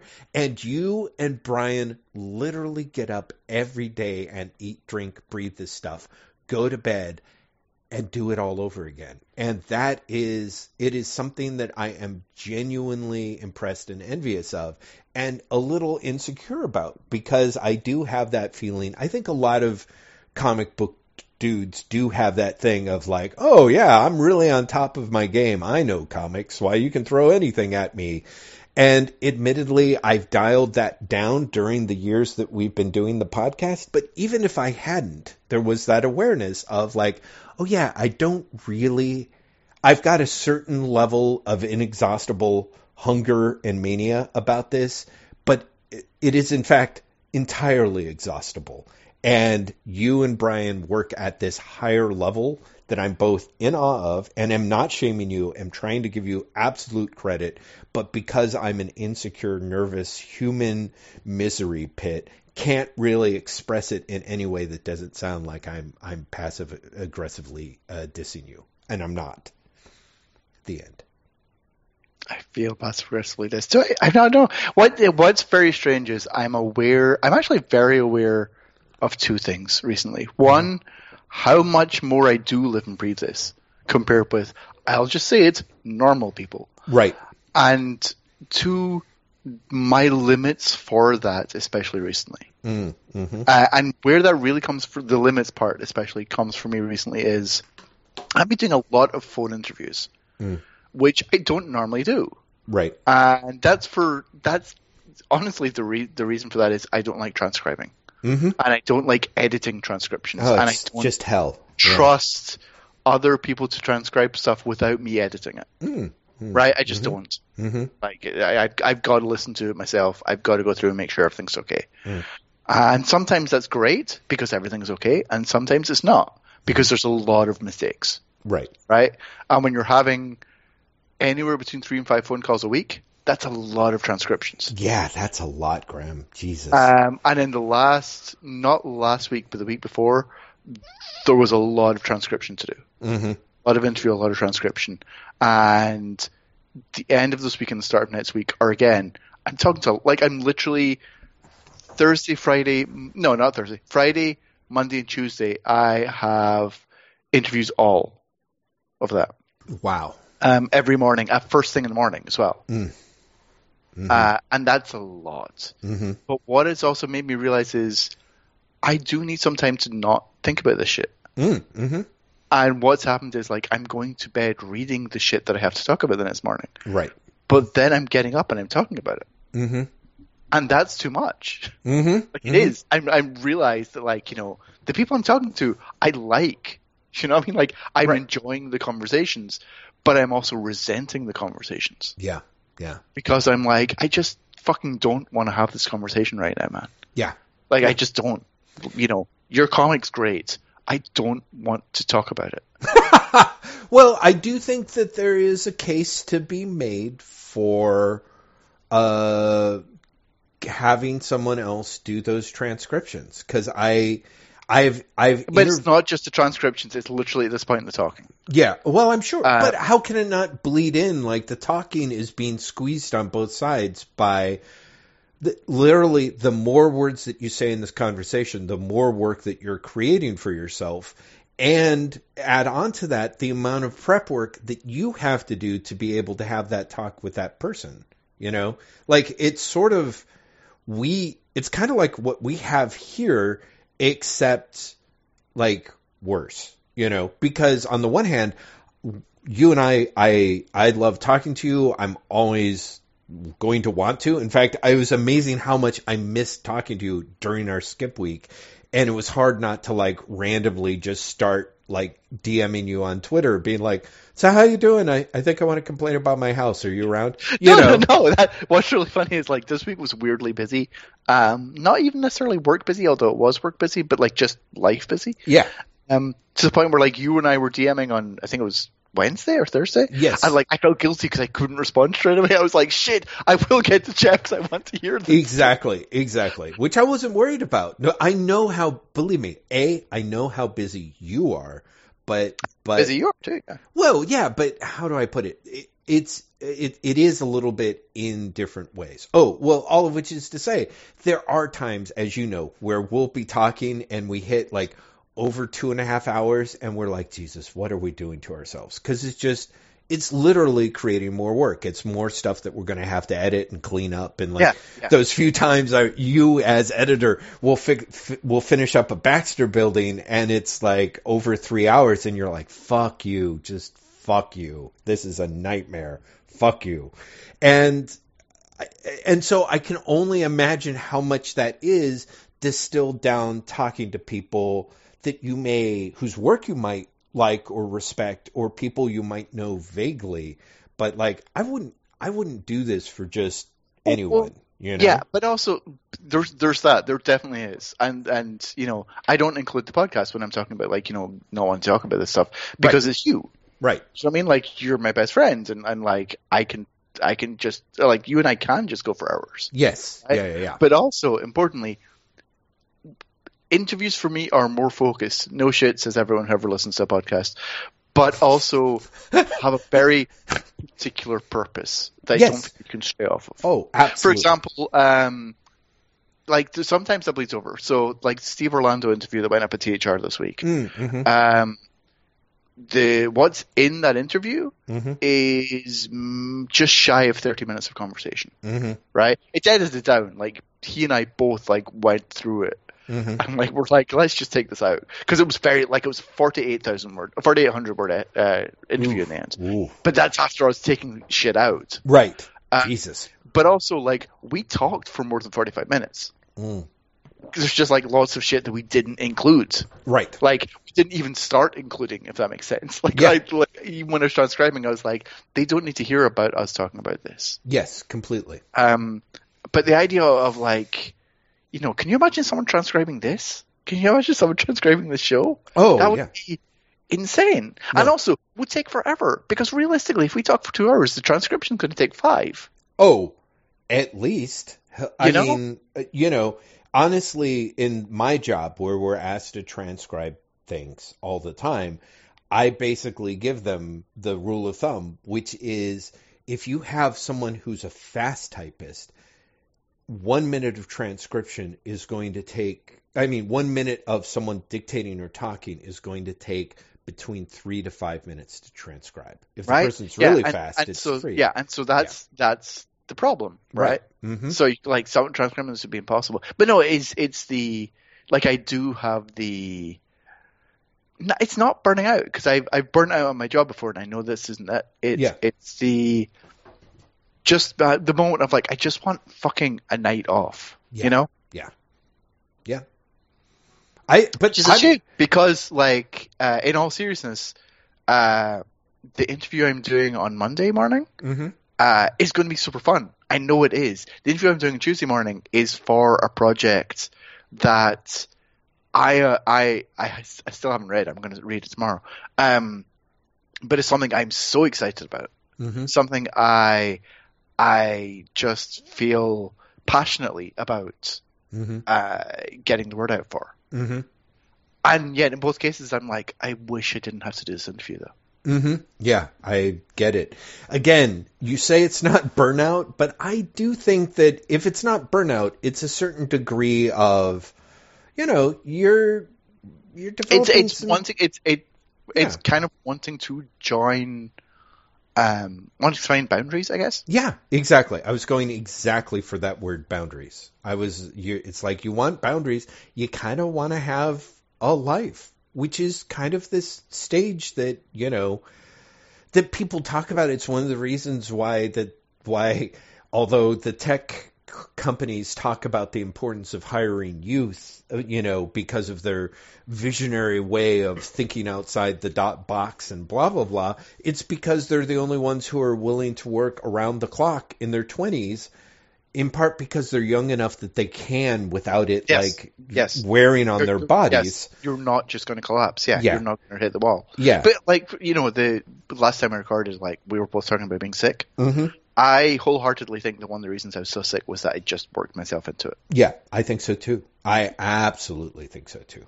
Um, you know, I mean, work being a, a thing of, you know, you also had a lot of responsibilities outside of your work area, such that you Sure. weren't, you know, you weren't you you're you weren't letting your engine idle.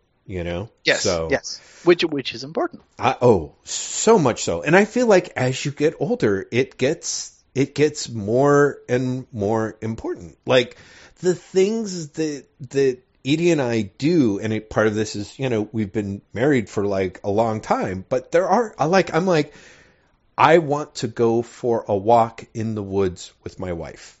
You know, I want to hike along this new beach. And admittedly, we moved to a place where that's a big chunk of the experience in the draw. So we're doing it, we're trying to do it a lot. But there's kind of that thing of when I look back on my youth where I consumed stuff voluminously, I wonder how much of that was also like, I didn't have much else going on. And I, you know, I think there was a case to be made that I wasn't a very well rounded person, you know? Yeah. And I, and I think also like that's a thing in youth as well. Oh, like I absolutely. occasionally think about, Yeah. you know, uh, of all things, like I think back to being in art school hmm and how like I was just endlessly and effortlessly productive. Mm, Like Mm. everything was fodder for whatever I was working on at the time, Right. and I would be working on stuff all the time. Right? Right. If I wasn't working with stuff, working on stuff, I would be socializing,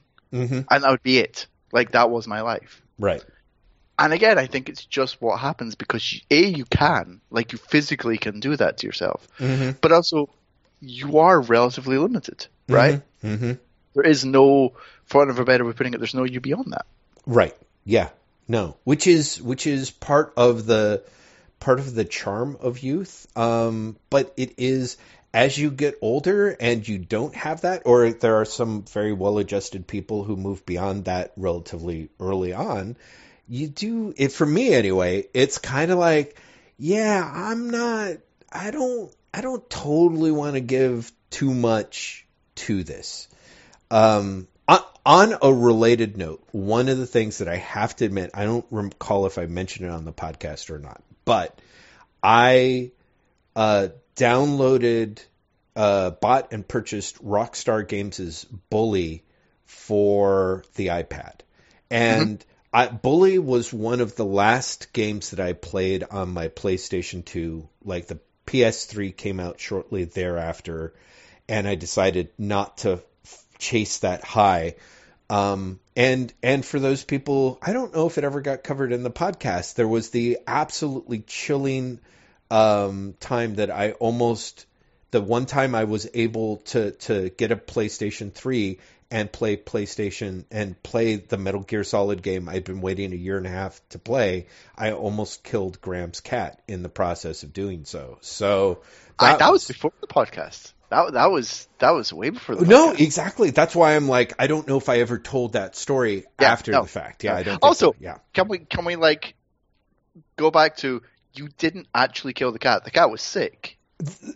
Yes, Like no, the you cat, the cat. like you act. No, you No, make it sound like you did something I to know, the cat. I did. No, the cat was sick. Is all, and Yeah. Jeff was looking after the cat. I was looking after the cat, and it was an amazing circumstance because I'm like, the Literally, the cat, the cat basically uh, had cancer. Yeah. and uh, really started to show symptoms while Jeff was was sitting- Literally, uh, when Graeme left town, Yeah, yeah. and they're like, Yeah. "You guys just watch. Everything will be fine. If you see anything, you know." And so it went from like, "Uh, your cat is God. What what was your cat's name?" Luna. Luna, thank you. I'm like, ah, I kept, this is the saddest thing. I literally like, Smokey? Like, why? I mean, it was a black cat, but it was Luna. L- Lovely cat. I, she was a sweetheart, you know, RIP and all that. I really did like her, even though she proceeded to more or less die on me and ruin all my video game playing time. Because I'm like literally sitting I'd down like and being like, also to, to to complete the loop in this cat story for a second. yes, Cat died, like lived for like another six years. yes, I, oh yeah, see, that's it. People Was was given six months to live. We should say like Yes. it, like came back, took the cat to the vet. Yep. Cat was given like six months to live Yeah. and lived for another six years. So Jeff did not kill a cat. Well, no, that's what I'm saying. I, I do appreciate how much you're like, people, Jeff did not kill my cat. I don't want you to think that Jeff killed my cat. Whereas I, I, Graeme, you've just never, I, you've never had that moment because you don't play video games where you're like, oh boy, I get to play this video game and you're sitting down and you're going to play it and you're very excited and you're aware you only have a limited amount of time to play this fucking game and you look over and there's another living being that is suffering and lying under a chair on its side and you're like I is it is that I mean I did do my due diligence. I remember sending you guys a series of increasingly yeah, increasingly worried. worried and horrified yeah. sounding emails. Um,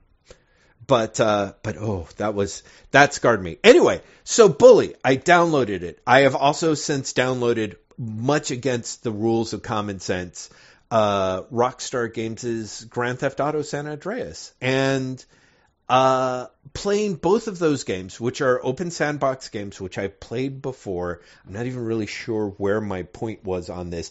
A, it's cut into my reading in a way where I'm like, stop being an idiot, stop playing this video game, and like, uh, you know, do things, read things. But the other thing is part of why I realized A, I downloaded these two games, and B, the experience that I missed and wanted, which is crazy, is in a way, is that the Rockstar Rockstar really made their their uh, considerable billions off of the Grand Theft Auto and the resulting open sandbox game deal that they explored, which is to say, particularly in San Andreas, uh, your ability to essentially stop whatever it is you're doing, just wander off and fuck around for a while. And that is a, an amazing draw for me.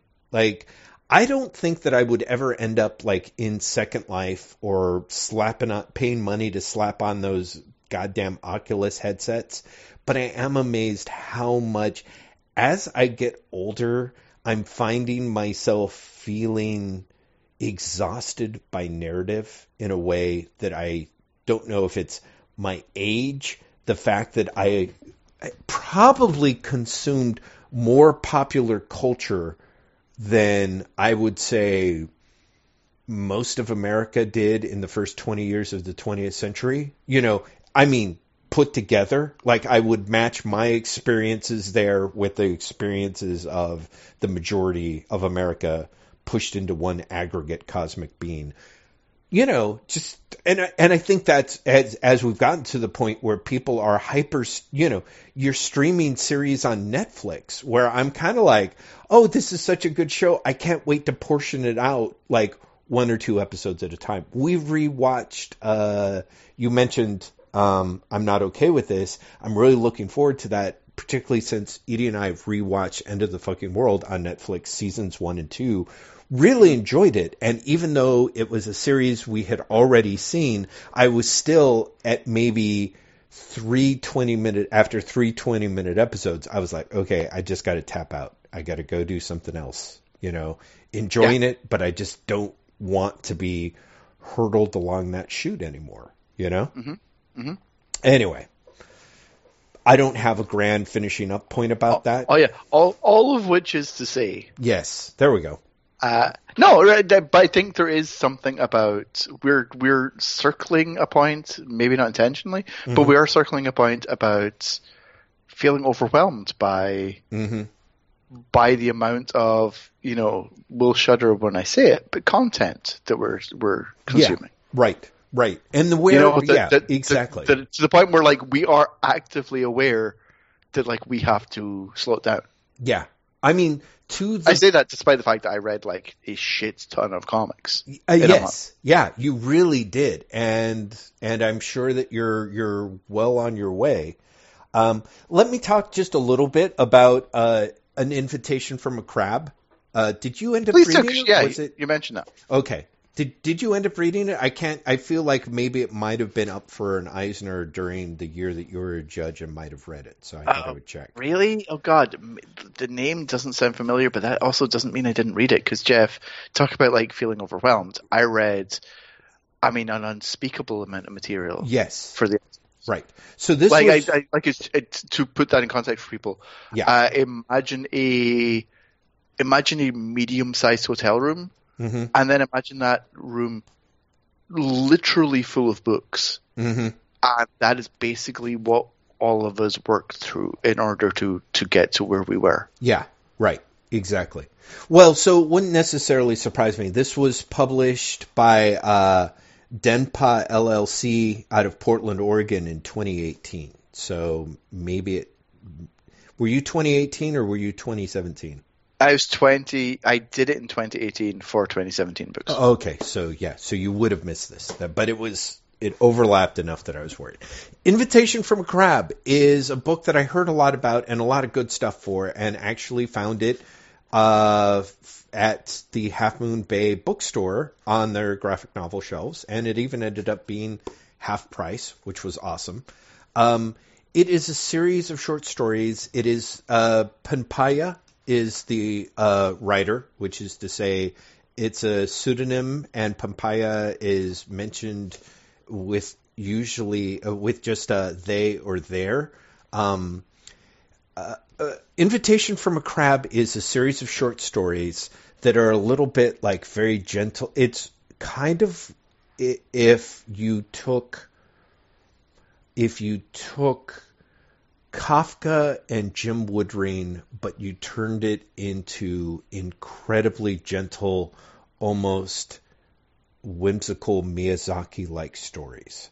Like there's a lot of the the main character it almost always is told almost like an comic it, e- except every once in a while some of them are labeled like dreams for example and uh the best stories have like a kind of complete and utter dreamlike logic to them, which again makes me think of uh, Kafka and um, and and Woodruff. Woodring, yeah, where um, the main character will, for example, get a job working um, on an assembly line in a power plant, breaking open coconuts, and somehow the whole story is that you know they have a part-time job at a power plant.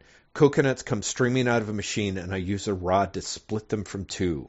Apparently, they can make electricity from them. And the whole story goes on to have her, it, it, again, a dreamlike situation of a power plant that is run on coconuts, and nobody really understands how. And by the end, when it's finally revealed how, it totally makes sense, but in a completely whimsical and dreamlike way. Um, they're really charming. I really recommend this collection a lot for people who like, for lack of a better term, um, non-cloying whimsiness. Because I maybe you'll read it and think that it's cloying. I don't think so. One of the things that's great is Panpanya's got a very um, lovely illustrative style that's almost the characters are drawn in a very cartoony, almost sketch-like way. So there's parts that it's uh, Panpanya is referred to as a successful uh, uh, artist that is exciting indie comic fans with an individual style and unique stories, and that is is a perfect description. It's very indie comic-y, but I think you personally, as someone who appreciate craft, would really love how Panpanya will use like tight, thin pen lines to do the characters, and then broader, expressive brushwork for the backgrounds, which kind of helps add to that sort of strange, kind of dreamlike. It almost feels like you're viewing everything underwater, almost. Really gr- great stuff. I wanted. Oh I no, wanted your like your it. description of it just made me go. So that I'm going to read. Oh, good. Yeah, Well, it's, it sounds amazing. It Okay. sounds absolutely amazing. terrific. I'll be curious. It'll be great in true Graeme McMillan and and manga style. You'll be like, Jeff, that was crap. Why don't you read good whimsical people like all the people that I've been recommending to you for the last two years? You know. But anyway, I hope that you will like it. And if not, I am not going to say anything like that. you can totally Lester, borrow my I'm- copy. yes, of Gambling I'm- Apocalypse Kaiji. oh God. yes, that's what. It, that's what I should do. Uh, Maybe next month. Maybe next month I'll, I'll like just do a deep dive on weird shit that I can't quite believe exists that you've read. Yes, that would be wonderful. that would be. Uh, I'd be so delighted by that, and by the same token, I should absolutely do the same with some of the stuff. Because I did have this horrible thing of like, oh shit, what if I start talking about how great this is, and Graeme is like, yeah, I know, I told you like 14 and a half months ago, you know, but I don't know. That's it was I a risk I- was willing to take.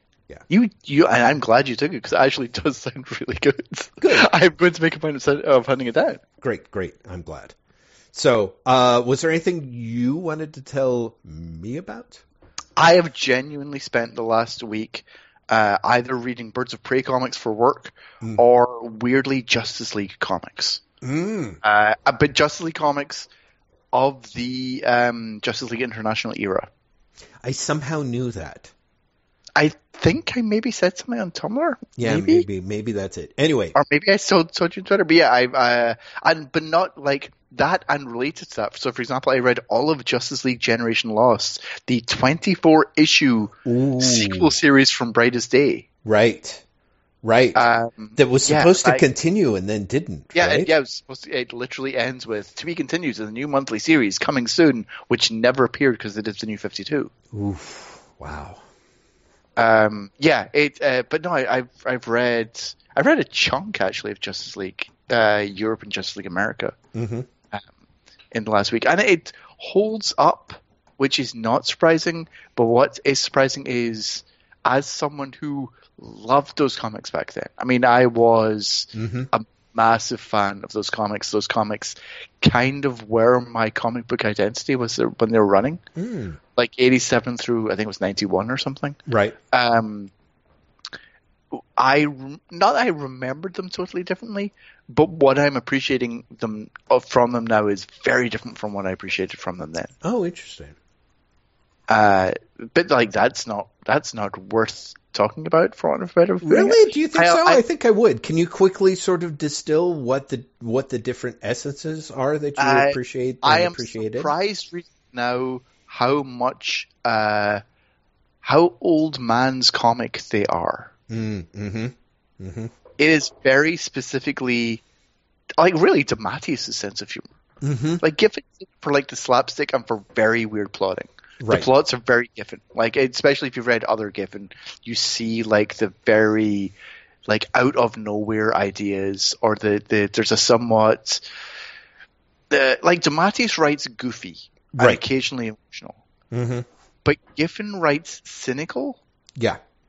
and entirely unafraid to turn everything upside down at any minute. Mm-hmm. Mm-hmm. Um, just to see what happens.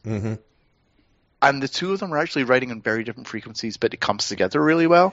It is amazing, isn't that? Because I do feel I remember that I haven't tried to re-enter that, but the few times that I have, or even at the time, I remember feeling like DeMatteis, kind of in that sort of Stan Lee way, was making making jokes that seemed to be more pointed in the telling, less pointed in the in the in the joking ha ha ness of it.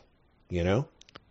It's yes and no. Huh. I mean, I, I I think you're right to an extent, but I also think that DeMatteis is very willing to go dumb, Right. Yeah. right? Mhm. And this really comes across when DeMatteis steps off of Justice League Europe Mhm. and uh, Gerard Jacobs comes on. No, Gerard, Gerard Jones, sorry, comes on. Right. And you know, with the material that will never be reprinted. Yes. Uh, yeah. but Jones, I think, is arguably closer to Giffen sensibilities, Mm-hmm. and as a result, the book is a little bit more flat, Mm, interesting. Interesting. right? Because DeMatteis was always not writing cross purposes to Giffen at all. DeMatteis always supported Giffen's plotting, Oh yes, absolutely. but DeMatteis was also very willing to po- talk about how dumb it is, or literally just like go off on a tangent. yes. So, like, you know, the, the, Justice League's flying in to fight fucking whatever, like Mhm. the Grey Man. And they're discussing, like, Russian literature, mm-hmm. you know? And, and like, Jones didn't do that. Jones, they would be making jokes, or they'd be, like, you know, wisecracking in Jones's scripts, but it would be in support of the story still. Right. And Tabani's every now and again would just wander off. Mm-hmm. Mhm. I'd be like, I've got a page, but I don't need to advance the plot. Fine, they're going to fucking do like Ozzy and Harriet jokes, Right. Right. you know, and that's really interesting. But again, the all the references are old hmm in Mattis' writing, Yes. Yeah. right? And they're also very, like it's a very narrow level of references in Mhm. there hmm as well. Um, but it entirely esoteric, but entirely esoteric again to DeMatteis, Yes. and that's it. Right. You know, so you're going to get Eastern philosophy jokes, you're going to get Russian literature jokes, and you're going to get old sitcom jokes. Right. Old sitcom jokes in almost like a vaudeville level of Right. shtick. Yeah. Yes. hmm Um, and and it's but it's very particularly that again, and I I really appreciate that. I I genuinely appreciate that. hmm But it's I didn't realize when I was a kid and I was reading this stuff. Say kids, like when I was uh what twelve through sixteen, say. Yeah. Um, I didn't get those references. hmm So it's all like wacky. Do you know what I mean? Right. It's all like, ha, look at this wacky hijinks. This is crazy. Yeah. And now that I get the references, I'm like, this is really specific. This is really fucking niche. Yes. Yeah. Yeah. Yeah. And it's Um, it's and very also- niche to DeMatteis, I think. Yeah. Yeah, and it's also very when you get the jokes, when you get the references, you realize how often DeMatteis is again writing at cross purposes to to everything else that's going on, Mm. and occasionally commenting on what's going on, Hmm. like in incredibly sly ways. Hmm. Um, which again completely bypassed me when I was a kid. hmm Um, so it, it's it's it is a um, deeper work. I really like.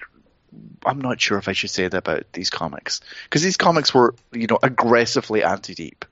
You know, Sure. every single they will make a point repeatedly, being like, "We're the anti-grim gritty. We're the anti like meaning. We're the anti-realism." Right.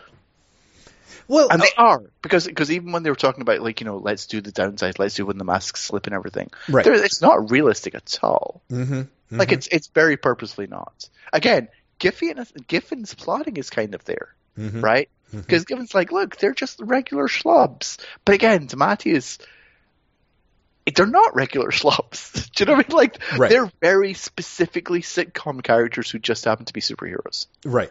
Right. Yeah. Yeah, I, uh, you know, it, it's funny. Um, I, I, it is not my goal consciously to, to mention the absolute scalding dressing down you gave me by comparing the Avengers to the Justice League of America to, to Grant Morrison's JLA run. It it, Uh, it 100% is, but okay. Uh, it is, but I'm really glad that you gave me such easy access to to to that.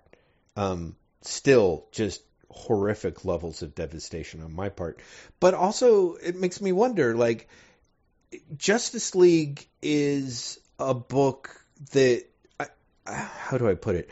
I really feel that DeMatteis and Giffen and that legacy that they created the way in which Morrison more or less does the quote unquote return to greatness is essentially an eschewing of that.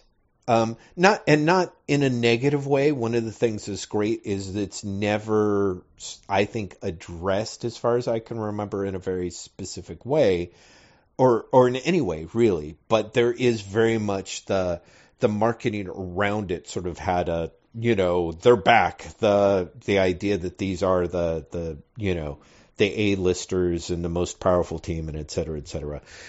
Has is there any other book that you can think of that really has two such incredibly successful incarnations that are also um Like at, at cross purposes. at cross purposes yeah in, Uh, in first of all, I'm going to say that I'm not. I'm not sure Morrison is res- responding to that as much as he's responding to the section, the time that came between those two runs. Oh, right, which I believe you Because- did mention. Yeah, either Because you do Square. have, again, Gerard Jones actually takes over the book. right. Yeah, like I in, in the in the immediate aftermath of Giffen and DeMatteis, um, Dan Jurgens takes over for like a year. Right. Then you get Dan Vado writing. Oh, That's wow. right, Dan Vado of Slave Labor Graphics Yeah, wrote Justice League, That's and then wrote Extreme Justice, which is the thing I, I said around in January. yeah, Um, and then Gerard Jones uh, writes, and like we're not talking like for a small amount of time. Mhm. Like, for maybe another five years. This is Five Um, years. wow.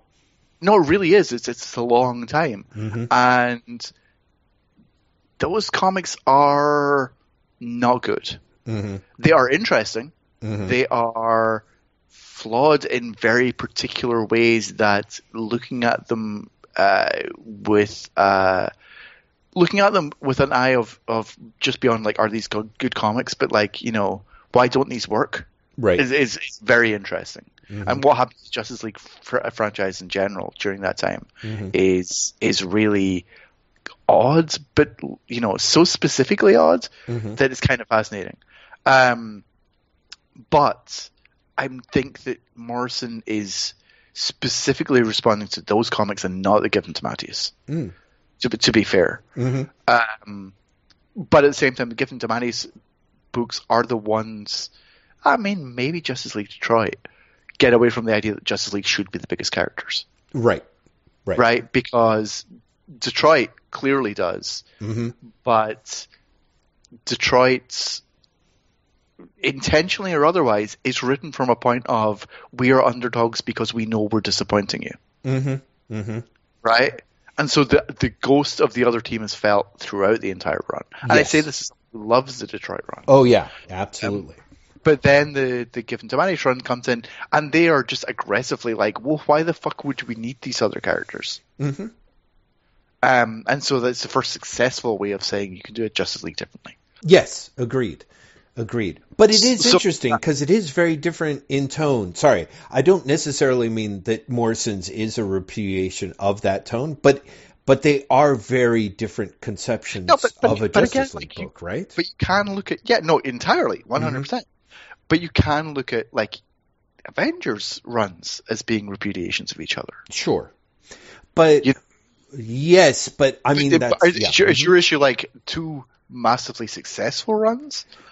Yeah, I think so. I think so. I think that you would say, and at the risk of coming off like an utter dumbass, I think that you could look at an Avengers comic from a lot of the different Avengers eras, and the successful ones are more like each other than different. Yeah, You but I mean, you could look, you could literally look to last year and be like, well, Hickman versus like Joss Whedon's X Men, Well, sure. Yeah, right. right? Right. Mm-hmm. Mm-hmm.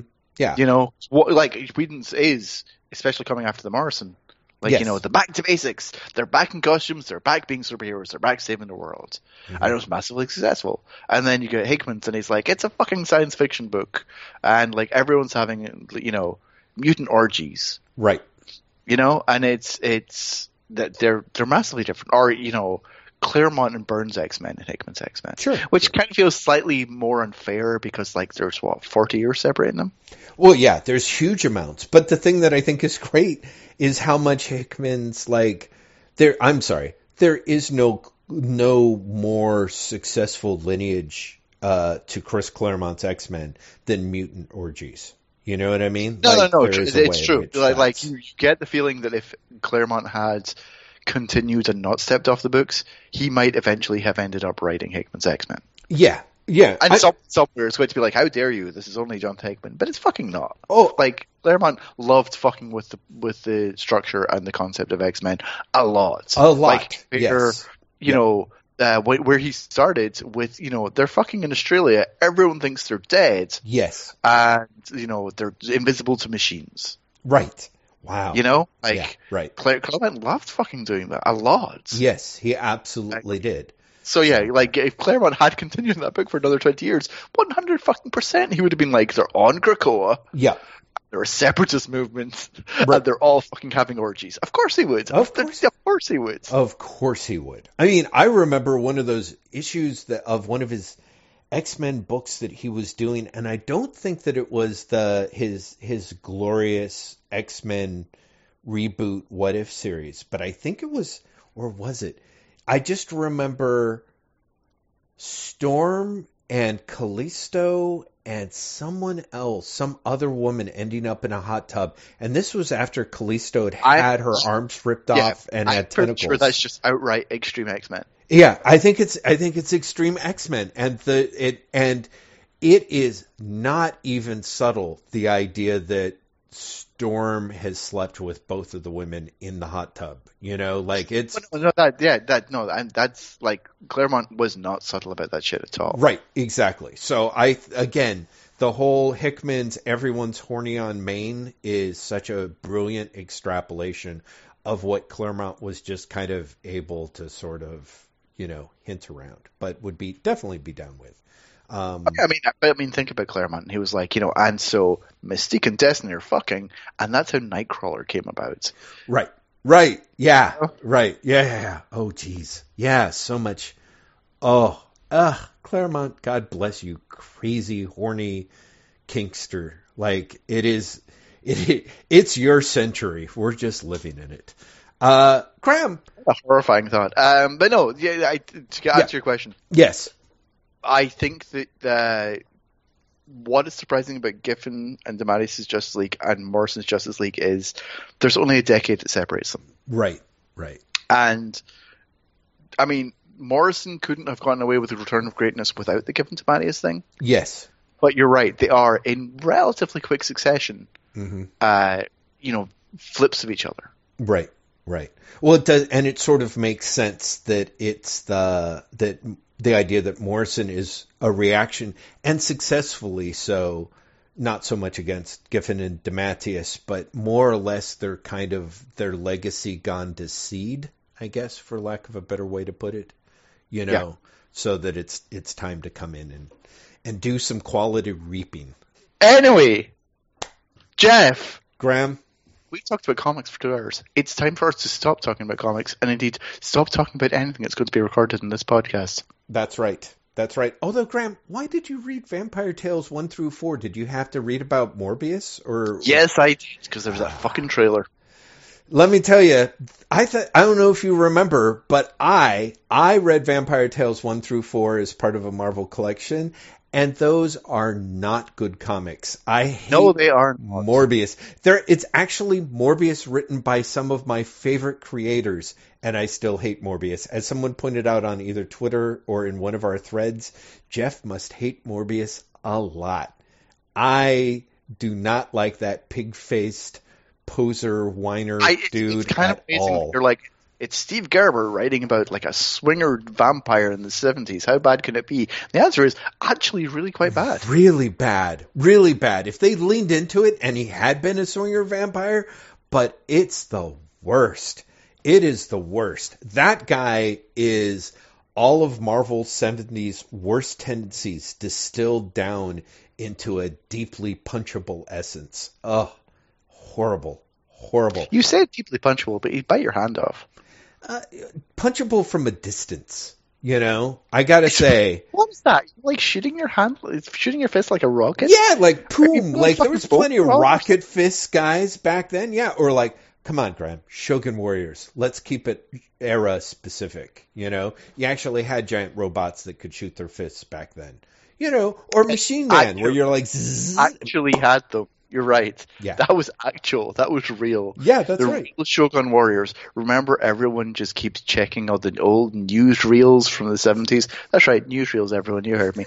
and Shogun Warriors are just wandering across America saving everyone's butt. They Yes. absolutely were, and it is great because, of course, people would point out that the Shogun Warriors are are literally a made up thing in the sense that they are three different, entirely separate Japanese giant robots that got jammed into Yeah, one American product. Transformers. Oh, Graeme, you just you're just I can't tell if you're like breaking my brain or breaking my heart. I just can't. anyway, Oh, there's the, there's the episode name. or or like a Bobby a Billy Gentry song. I'm not quite sure. Oh yes! Holy shit, Bobby Bobby, Gentry. Gentry. Shit, Yeah. I heard. I've been listening to old country western music on my drive and loving it, and I finally Oh, heard so good. Oh, "Ode to Holy Billy Joe," shit. which is Oh, just first like of all, that's amazing. Jeff, have you heard Fancy? yes, Fancy's fucking amazing too. It, like, it, because people will be like, "Fan- like you know, it's it's campy and everything. Yeah, but the, like in all seriousness, the arrangement on that song is fucking perfection. Oh, it's perfection. And I mean, I don't know. I mean, there's a level of camp, but it is a very dark camp. Like, I mean, it's a little too on the all, nose. all of her but- fucking songs are amazingly dark if you listen to the Oh, lyrics. It's kind of completely. Ode oh, to Billy Joe is darker than shit, which is amazing because it's such a little toe tapper. Have you ever heard Loretta Lynn's Fist City, which is also one of the all time great Fist songs?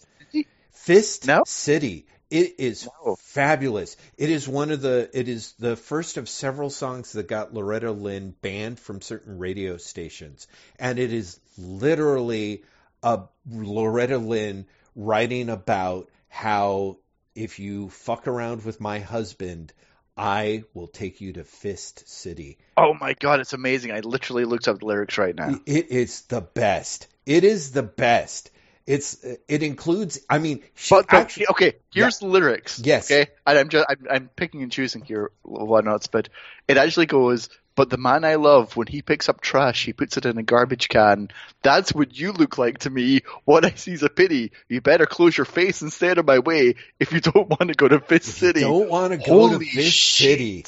It is a fucking awesome song. She's like, I know my husband is the type of man who'll cat around if you give him a kitty. But if you keep coming around my man, I'm going to take you to Fist City. And I'm like, fucking Loretta Lynn, you are my hero because she is literally just like, I will beat the trash out of you. And it is, and it's so funny. It's such a clever song. The number of ways that she tells it, like, stay out of my way or I'll drive you to Fist City. I'm like, mm, That that's amazing. yeah, Uh, year like when was this? Two years ago? Yeah, it must have been. So two years ago at New York uh, City Comic Con, Mhm. uh, I I think I told you about this at the time. Like I ended up just wandering around the city by mistake, yes. um, and like listening to music because that's what I do when I wander around cities. Mhm. And I got obsessed with Jolene by Dolly Parton. Oh, not yeah, right. not the Dolly Parton version. Oh, really? Oh, that remake that. Yeah, the Ruby Ruby remake from Mhm. from just a few years ago. hmm um, which is like just like slowed down, you know, quasi trip hop version of it. Yeah. Uh, that's trip hop in quotation marks because it really is from only like like ten years ago at the most. Mhm. Um, but I got like obsessed with it because there's something over there that I was like, Jolene is really one of the most sad songs that has ever been written. Oh yeah. There's so many songs. There's actually a song called Sam Stone by John Prine that I heard this week that apparently the list that Rolling Stone magazine listed as like number 3 in the top 10 saddest songs ever written. That's like from the 70s. That part of how I got to this was listening to That's How I Got to Memphis by Tom T. Hall, which people had been talking about how great a songwriter Tom T. Hall is. And I, I was just, for whatever reason, just uh, country western averse enough that I could never get to it.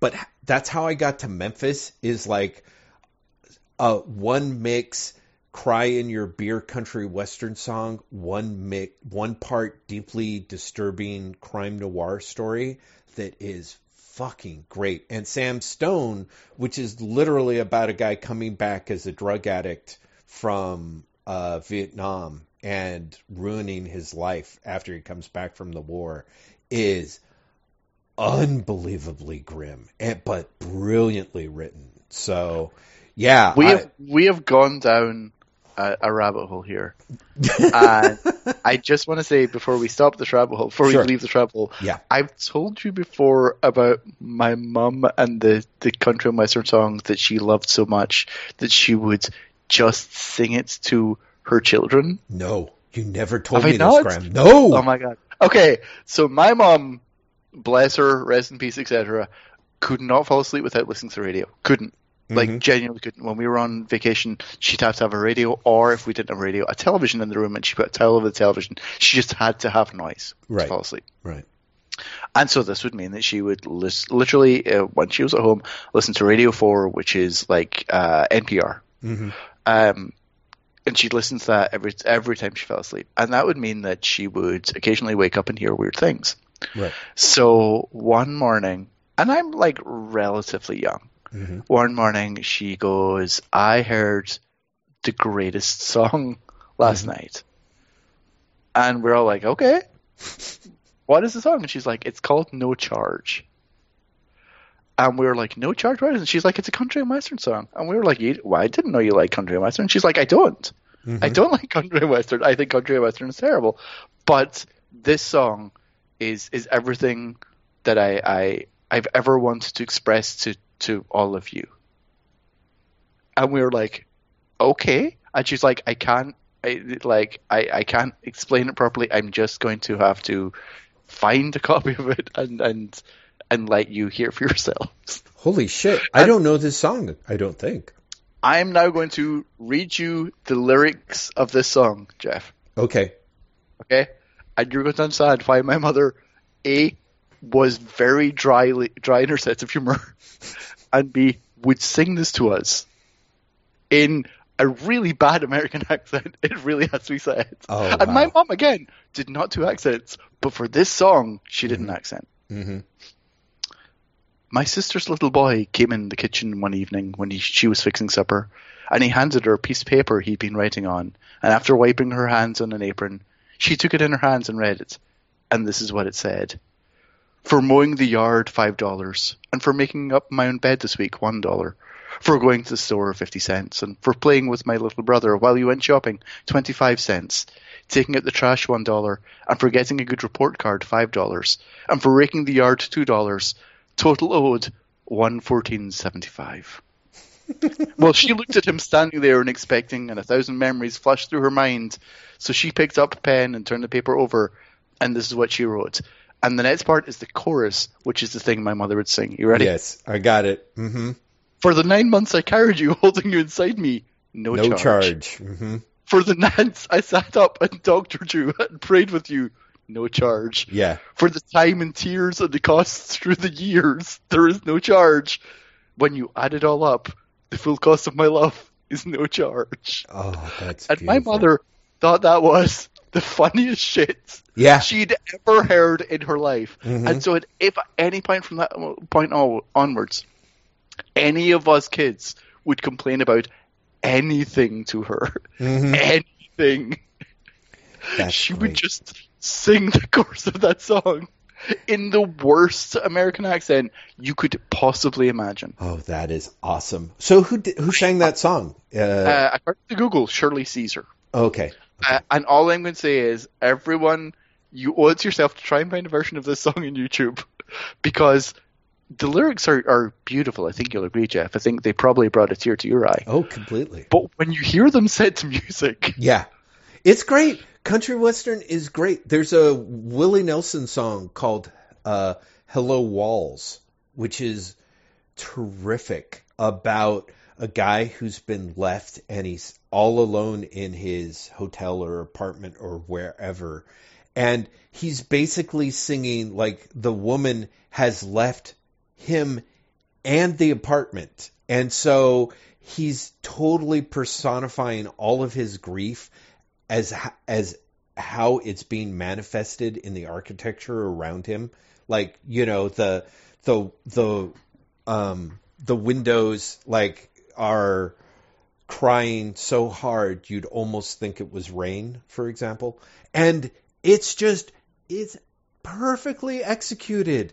It's so like charming and cheesy and witty but sad that it's it's just that it's that perfect little I'm it's like that perfect thing where you're like, Yeah. I get it. yeah, Shit. exactly. And it's kind of, and it is totally like I'm like I should have known that my one of my incarnations as I hit my cranky old man form would be a love for old country western music. But I've been listening to it to and from work uh, this last week, and it has made my life like demonstrably better, demonstrably better. So, yeah, What not even fucking thought that the one thing you take away from this podcast is go and listen to some country and western. yeah, But it is. Yeah. Fucking go like Bobbie Gentry. Go and listen to Bobbie Gentry Oh, for a while. Your shit. life will be incredibly better. Yeah, yeah, Bobbie Gentry shit, amazing. Fist City. I I have a sneaking suspicion that I'm good that we might. I wasn't planning on this uh this episode being a YouTube link episode, but um but it probably will, especially if one of those DC Universe unscripted episodes is on YouTube. Because holy shit. I don't think they are. I don't think any of them are on YouTube. I don't. I don't know. I wouldn't think that they were, except maybe a couple of those those pre the ones where they're like Yeah, maybe maybe, maybe some of the, like the early things, or maybe Yeah. like a fan has put them up. It's it's not impossible. Yeah, it's not impossible. It's not likely. For example, the word fan. Uh, anyway, Graeme, it we were supposed to close, and that was our Yeah, that was okay, our shit. Okay, so- yeah, This this is what I'm going to say to all of you people. Um, show, show notes on this up on waitwhatpodcast.com. Jeff's going to put in ho- hopefully lots of YouTubes, including no charge. I'm really hopeful. Like my fingers. oh, I can't wait to find it. Yeah, yep. Um, we have a Tumblr, waitwhatpod.tumblr.com. We have an Instagram that I swear to God I'm going to update more than once a week. Uh, Instagram.com forward slash waitwhatpod. We have a, what else do we have? We have a Twitter account at waitwhatpodcast. Jeff has a Twitter account at lazybastard at L-A-Z-Y-B-A-S-T-I-D. I have a Twitter account at Graeme M at G-R-A-E-M-E-M. And I think that's it. We have a Patreon, which means Jeff is going to talk right now. Hello, everyone. You guys managed to keep us um, inspired and gabbing and blabbing, even as we talk about, I don't know, the occasional exhaustion and world weariness about narrative. There's got to be a great German word for that, but I'm not smart enough to conjugate it, unfortunately. Uh, we're so grateful for the support through you listening to us and continuing to drop us like comments on Twitter, on the, the comment threads, the occasional email that you shoot us helps uh, keep us um, moving forward. And there are uh, a fine subset of you people who also throw some of your hard earned dosh over on Patreon that literally does genuinely make this all possible. As we alluded to, I think we're finally through the dark night of the soul with our tech problems, and I think we will be all the stronger for it going forward. But holy shit, there was a couple of weeks there where we had to make some hard choices, and a lot of it we could make those choices knowing that we had a certain amount of income that we could put aside to um, to to keep this viable, thanks to your guys' terrific support. Uh, people on Patreon might be aware I uh, I launched a new uh, venture for our Skip Week. I don't want to say more than that, but um, that's also to me a great example because it's something that I'd wanted to do for a long time, and I'm very excited about it. And hopefully, I won't stumble over it, considering there's only been in one installment, but I've already am trying to frantically plan out the next five or six. That is uh, that is a gift that you give us, and we're super grateful to you. We're also incredibly grateful to Empress Audrey, Queen of the Galaxy, for her continuing support of this podcast and of uh, our little neck of the cosmic realm, as it as it were, our our branch of the world tree. We thank you, Graeme.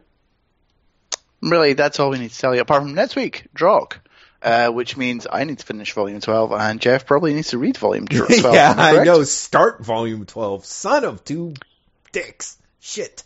Okay. Yes, Son of Two Dicks, uh, which uh, I, I believe is one of your favorite Dungeons and Dragons characters. I, I was correct? going to say the regrettably named Marvel Indian superhero that only popped up in a couple of issues of Marvel Two Dick Action. Um, Uh, and that was Richard Nixon and Richard Thompson, the celebrated folk singer. It was a, a sort of marriage of of uh, opposites. Uh, Gerber wrote the first couple of issues, and then Tony Isabella took it over. Yes. And honestly, kind of fucking ruined it. Let's let's you know, you honest. say that he ruined it, but to be fair, I think that he was trying to do a service by not only tying together all of the Western Marvel superheroes, but also how many of the origins, how each of them more or less went on to to be the founding member of each of Marvel's different secret societies was, you know, admirably ambitious. Unfortunately, I'm sorry that he didn't get a chance to actually launch his all dick squadron that he was he he teased at the end of that. So Oh, he did, just not publicly. I shouldn't laugh at that. Jesus. this this is when I remind you once again that I live right around the corner from a, uh, a fast food place called Dick's Kitchen. That if you get takeaway from them, Uh-huh. the the paper bag literally says "bag of dicks." No. Really? Yeah, it does. Yeah, Shit. That's awesome. I know. I was gonna say next time you're in Portland, you're gonna want to go just to get the bag. I've like got- you're I've- like you're like you're like I'm vegan. I can't have anything you serve here. Exactly. Please, Please give me a Please bag of dicks. Yeah, bag of vegan dicks. Um, Yeah. Which is a shame we already have a title episode because that's a, a fine runner-up. Graeme, I think you were Oh, going to say something before I interrupted. Bye. Perfect. Oh my god. Perfect.